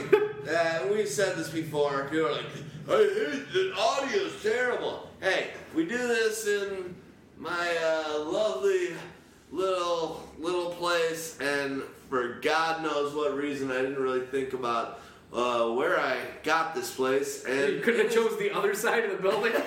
There is uh, the L in one. There's the Amtrak. There's uh, to the left. It's just this feeds it all in. But, guys, we looked into doing some studio stuff. We looked into doing a WeWork. We looked into all this stuff. It's just more fun to be able to do it here. So, take us for our for our fantasy football knowledge and not for our pristine acoustics. Hold on. You, see, you, said, you, you said it was because it was more fun to do it here. No. It was more cheap to do it here. And let's be honest. People, you want you want the quality sound? Hey. Send us a check. You know, you don't have to. You don't have to. You don't even have to subscribe. Just, just, just throw a little, little dollar in the bucket. But the truth is, it is more fun to do it here than to be in like a studio in a space. Remember when we were doing the show at first? We we went down. It's more fun to no, do I, it here. Was he? Was, there's a fridge. I don't, right know, I, don't, I don't know if he was on the show. Are you talking about the one that we did in the old Sono East downstairs? Yeah, but just were you in on that one in the uh, in the in the uh, pool room? Remember we had then people playing, playing pool next to us. And but it's more fun here because the fridge is right here. We did get like a studio. It's it's tough. And the drugs. Yeah, it is the drugs. The, the it's mostly the drugs. When, when, when, when Houdini just went and took a lick, really he was doing a bump. Hey. Hey. You're really American. So Packers at Steelers. This would have been a great Sunday night matchup to watch if we had Aaron Rodgers versus Ben Roethlisberger at home with those two explosive offenses. Would have been great. But now you look at the Packers. They've got no Aaron Jones, likely no Ty Montgomery. Uh, we've got to hear a little bit more news on that to see if he's going to be back. Uh, but if not, I think you could start Jamal Williams as another sort of flex play at running back. Um At wide receiver, you can start. Hold on, can I ask a question before you go on? I'm sorry. I, when I when I'm done saying this, I want you to keep going. Isn't wasn't this the show where you were able to throw in the great game of the week? Oh right, the the, the flex flex, yeah, flex show. Why are we? Why are we watching this? The why are we watching the worst team against the best team? Can't fight their way out of a wet paper bag. We try, like Twitter tried to get the Saints versus Rams. That would have been a great game. Flexed up to the night game, and it just fell short. Like that's so dumb. That's, that's dumb. That's, that's why you do the flex play. The flex play is maybe now, maybe they didn't. Maybe they left this. But that game was originally a noon game that they moved to four twenty-five. So okay. we still get to watch it okay. a uh, so little bit got, more. They got more primed up. They got primed up. Fair enough. Fair enough. Um, but. But still, but before I'm gonna let you go to Stags too because I just. But Stags, I'm gonna let you finish. But before, let me say but this. Before, gonna, this is what me and D-Rex do. So I just gotta say this, like seriously, I'm done. When you look with Brett Hundley at the helm of this team, besides Jamal Williams, just because there's nobody else there at running back, like I just did bitch slap through the the four week segment in weeks five through eight. Jordy Nelson had nine catches for ninety-seven yards with a touchdown. Uh, Randall Cobb had nine catches for seventy-two yards with no touchdowns. And um, that's a four-week period, which maybe we, it was only three games for them, but still. No, it's it's it's, it's the it's worst. It's not good, Bob. No, it's, it's very telling. And the Steelers' defense at home, I don't want to. I don't want any part of these guys. I agree. Steelers defense to me pretty much looks like the best defense in the league. Uh, Go on, uh, Jaguars, Stags. Jaguars, Jaguars, yeah, Jaguars. Yeah, Jaguars. You're right, you're right, you're right, you're right. But right. If you want to argue that the Steelers are the second best, I don't have yeah, any yeah. problems with that. Top three, top three. They've, uh, they've they've shot up. Uh, with the rest of the plays, I think you can maybe play Devontae Adams. I think you can maybe play Devontae Adams uh, as a you know wide receiver two slash wide receiver oh, three yeah. flex. Mm-hmm. Uh, the rest of the guys are off Jordy. You're off Randall Cobb. You're off anything at tight end. Uh, you're starting Jamal Williams, and I don't think you're start or you're starting Jamal Williams cautiously, yeah. paying attention to news about Ty Montgomery just in case because he could then see a big workload because Williams is nothing special. And the scary part about that is that you may not get the news on Montgomery until it's too fucking late. Well, because it's a seven thirty. The uh, thing is, we'll usually get the news from Schefter about you know a guy that late's importance early. But if if you have to wait that late, you shouldn't be waiting that late. But if, that's it, a bad decision. And if you have to, you better have somebody on the afternoon games that you can play. Otherwise, or or a play or which there are actually oh, the, guys, or Monday night someone on the Texans and Ravens, which there are potentially some guys on the Ravens that are worthy. Uh, let's go to the Steelers side of it. Get it, get it. Uh, hey guys, is Ben Roethlisberger any good in prime time? He's good at home too. Yeah, he's pretty good at prime time. He's been, no, we talked about this last week. I think he's pretty fucking good. Pretty good. Time. Pretty pretty. Like, what do you have, four touchdowns last yeah. week? Pretty good. Like, under three hundred. We right? can talk about narrative street all we want, but Ben Roethlisberger just seems to, when the lights are on, he and doesn't. he's there, Antonio Brown's fucking locked in, uh, Le'Veon Bell's probably locked in, he had a short touchdown recalled, or else he would have had a much bigger game. And didn't we talk about that last week? Didn't I say, I think I called that one, that Antonio Brown was just going to get yep, forced fucking fed, and it happened. And this is going to be another one. Why are you gonna, you're gonna you're gonna force feed Antonio A B and L B, and it's gonna be L B A B L B A B A B A B L B L B. Those are the plays. Did you just put in a code on yes, the fucking PlayStation? I did, and that was what I'm running. That's my scripted plays. A B A B L B L B L B L B A B A B L L B L B. That's not the Konami code. You're doing yeah. You're doing. Are you doing a battery? Are you doing a battery over A B? Up down up down. B A B A B A star. The question I got for you is, how does A B? I feel like he's just blessed. Like, hit the plays that happen, that every time I see him, it just, like, seems like he's got Luke. The- he said it's like the Force. It's like Obi-Wan Kenobi. You, the ball is in the air, and right now you are right there. But instead of turning around and making the play that you make every day in practice in your whole life to make you a pro, what's going to happen is you are just going to not do this, and I'm going to catch it. And you, he's at he's at half speed. Everyone else is at regular time. He's experienced things at like where where you're like the guy going there, and he's just like yeah, he's in the Matrix, and he's just moving around and goes oh oh I can turn and I can make this move well before you and contort my body and do whatever I need to do. I gotta be honest, it's weird to me. It just seems like the defender all of a sudden has like a brain fart only when the ball's in the air from Ben to eighty. You want to be wrong? No, no. Doesn't here's what it means. Feel like that? Here's what it means. He reacts to the ball in the air better than anybody else when moving in one direction. He can, you know, we talked about like. Doesn't feel think like about this. About think about this. Though, think about this. Think about this. It is. How Latavius Tomlinson, right, could have a defender who is standing right in front of him and can juke him out of his jock, right?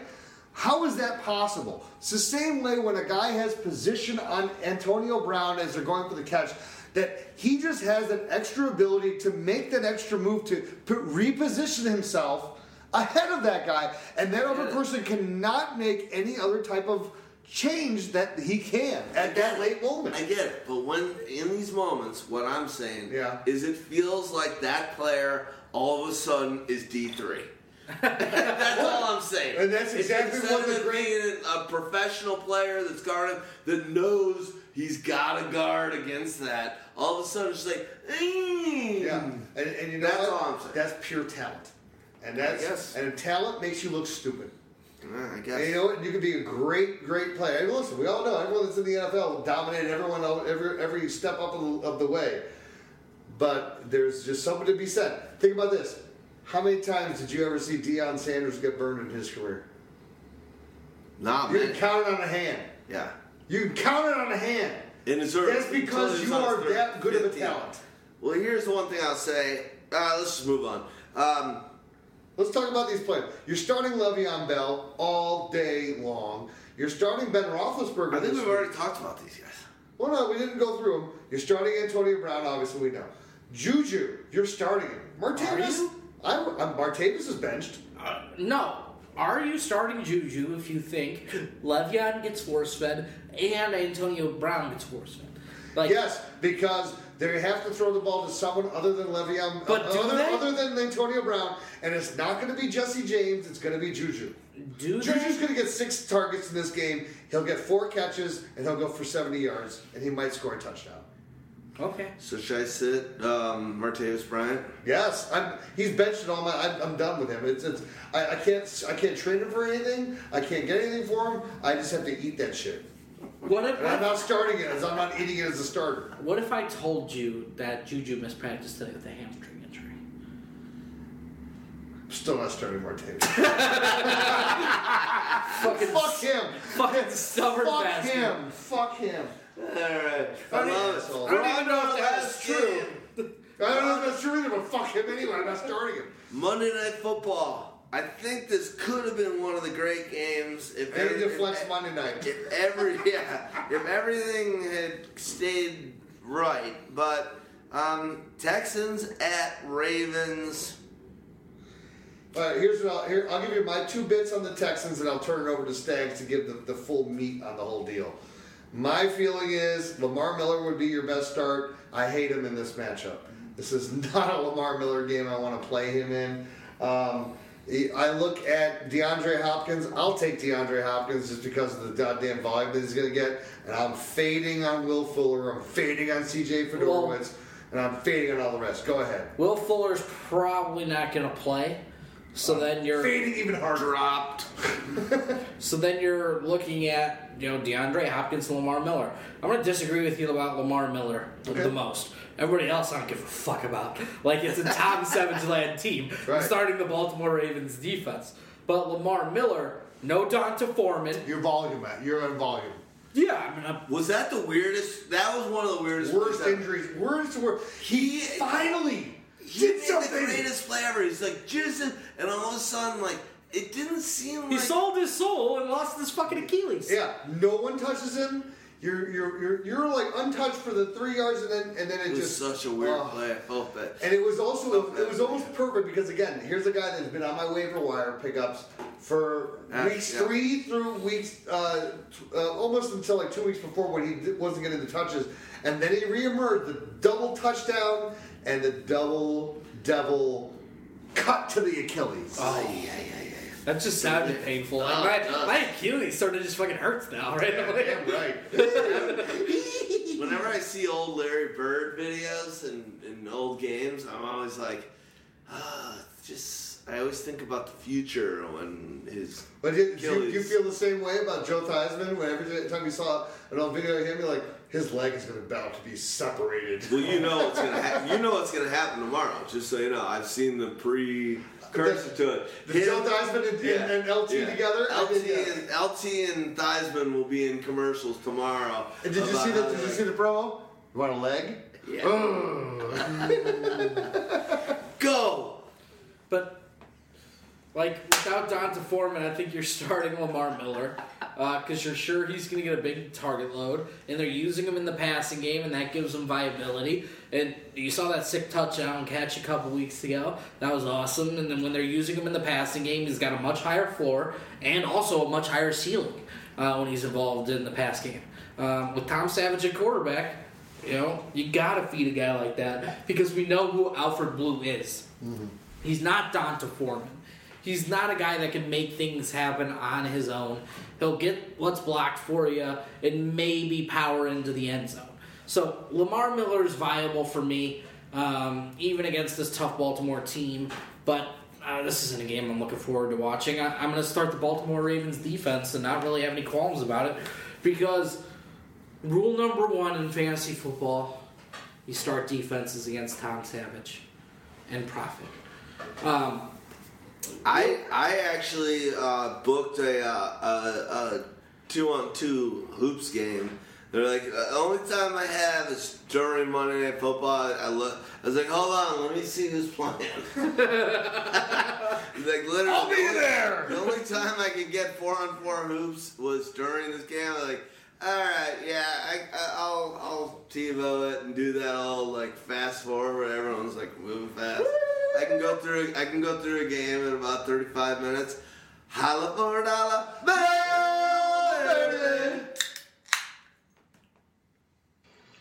I got an idea. This might be a little crazy. Crazy's better than nothing. Back in ninety-eight, I did a low-budget comedy for Skinamax. Remember it? Remember. Anyway, me and the campers from the uncool camp had to break into the rich girl camp. So what we did, we built a catapult out of logs and underwear, and they shot us over the wall, and we parachuted down.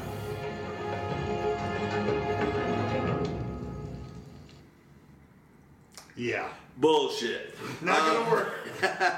um, Ravens. Let's just start. I mean, obviously, Flacco's going against the easiest pass defense in the world this year. You're still not going to start him. Um, That's probably true. I might start him over Brett Hundley, though, to Q B league. Definitely. Or if you're playing primetime uh, D F S. No. No, if you play, if you play the last two games, I, I play that a lot. You look, you look. You then look, you better play Big Ben. Yeah.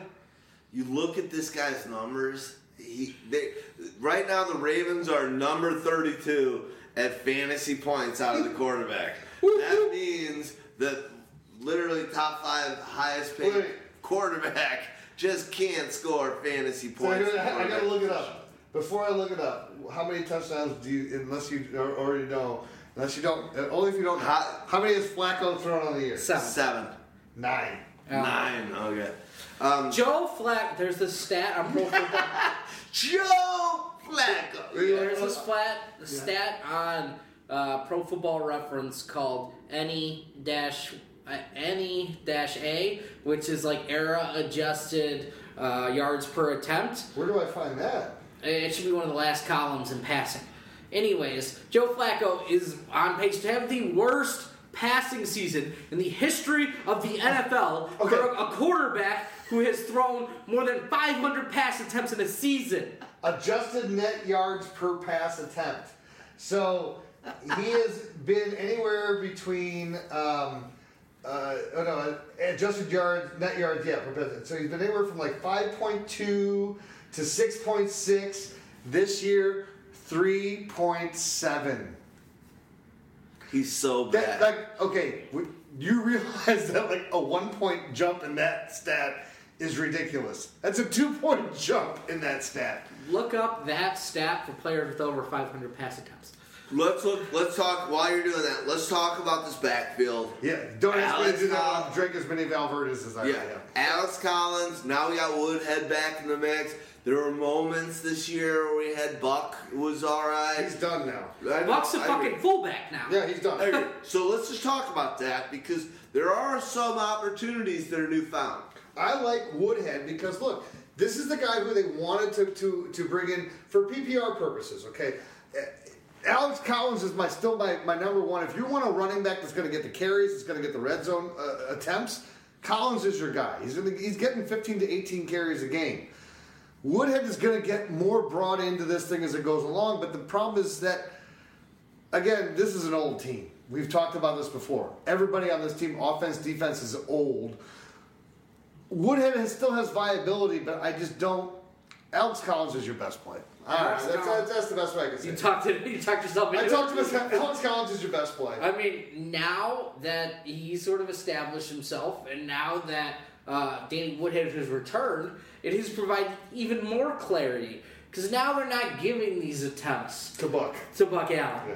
They're not feeling like they need to get him involved in drives because he's the pass catcher. They're flat out just saying, "Hey, fuck it, Buck. I got a position you can play. It's called fullback. It sucks dick. You get no fantasy points."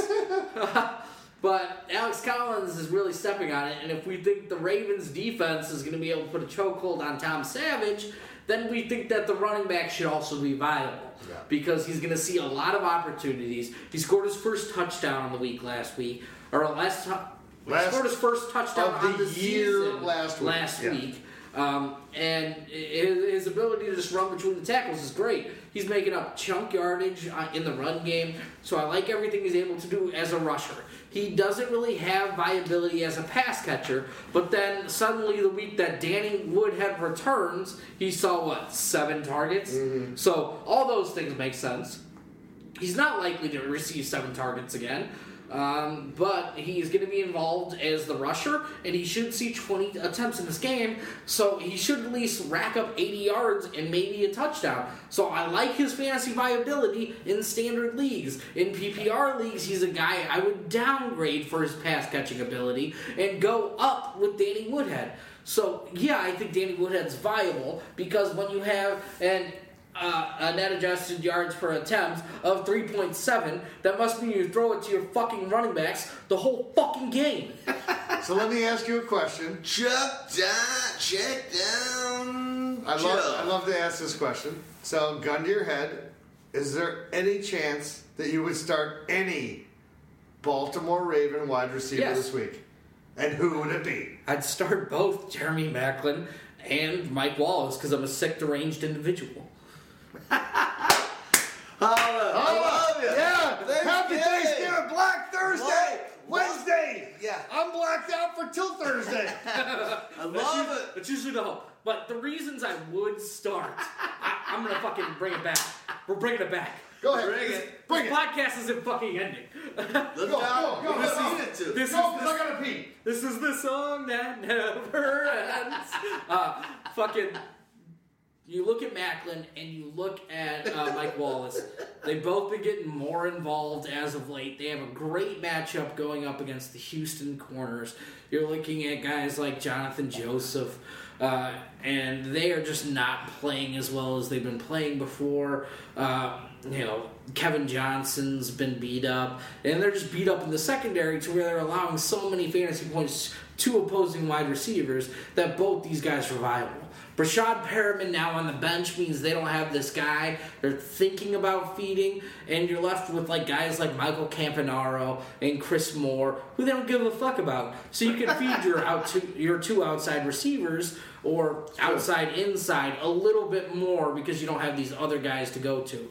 And, you know, Ben Watson's been making one or two plays a game, not fantasy viable. But I, can we agree, though, that this is the oldest fucking team in the N F L? I don't know if whether that's true. Whether they I don't are know if it's actually, true, no, no, but no, no, I agree. That's, that's what I mean. I agree. Skill position-wise. That's what I'm saying. Skill position-wise, they're as old as fucking dirt. Flacco to Wallace to Maclin.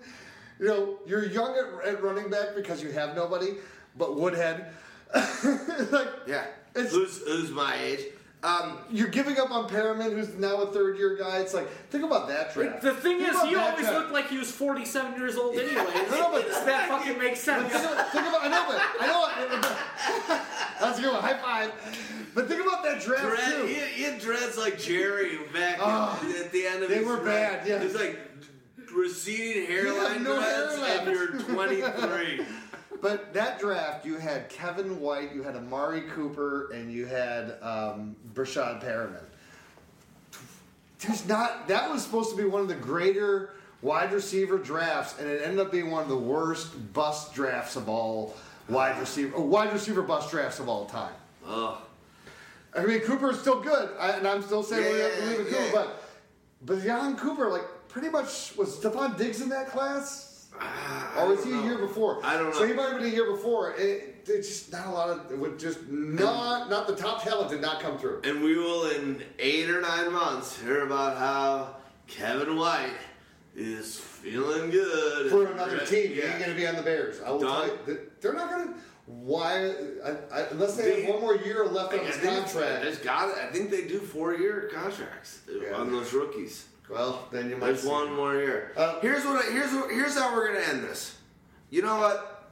We've talked about all these games, and you guys listened to us for three hours some weeks, mostly three and a half hours. Oh, we've been sometimes we've been, doing. We've, we've, we've been, been better. We've been better. We've been better. But we want to celebrate you guys, and we want to wish you a happy Thanksgiving. One thing I'm going to talk about is we've got an exciting show coming up, the three hundredth episode. And that is what we basically planned on doing is we're going to do that starting, we're, we're going to do our show regularly, and then show three hundred is going to be a Saturday show that we're going to start in the morning, and we are going to get fucked up. It should be a year-end review show. It's a year-end review show, With but a it's a real special, get special appearance. Yeah, we might be. We're trying to get a Dogmatica. We'll probably talk to Waz. I hope Waz will show up too. We'll just but, run a train. By the way, we're just yes. gonna be. It's just gonna be a party. We're gonna talk year-end, but it might be. It might even break our five-hour yeah. two hundredth episode. This is we're literally episode. at the end. So I should Uber here. Uber. Damn right. Oh, Uber. Damber, right. you do it. Don't Uber. drive. Don't drive. We're gonna be doing shots of tequila, shots oh. of. It's gonna be a real. We're gonna pay up on bets with shots of tequila. Oh, yes. Hello. Whatever it is, we are gonna do it. I think Dogmatica. Hopefully, I,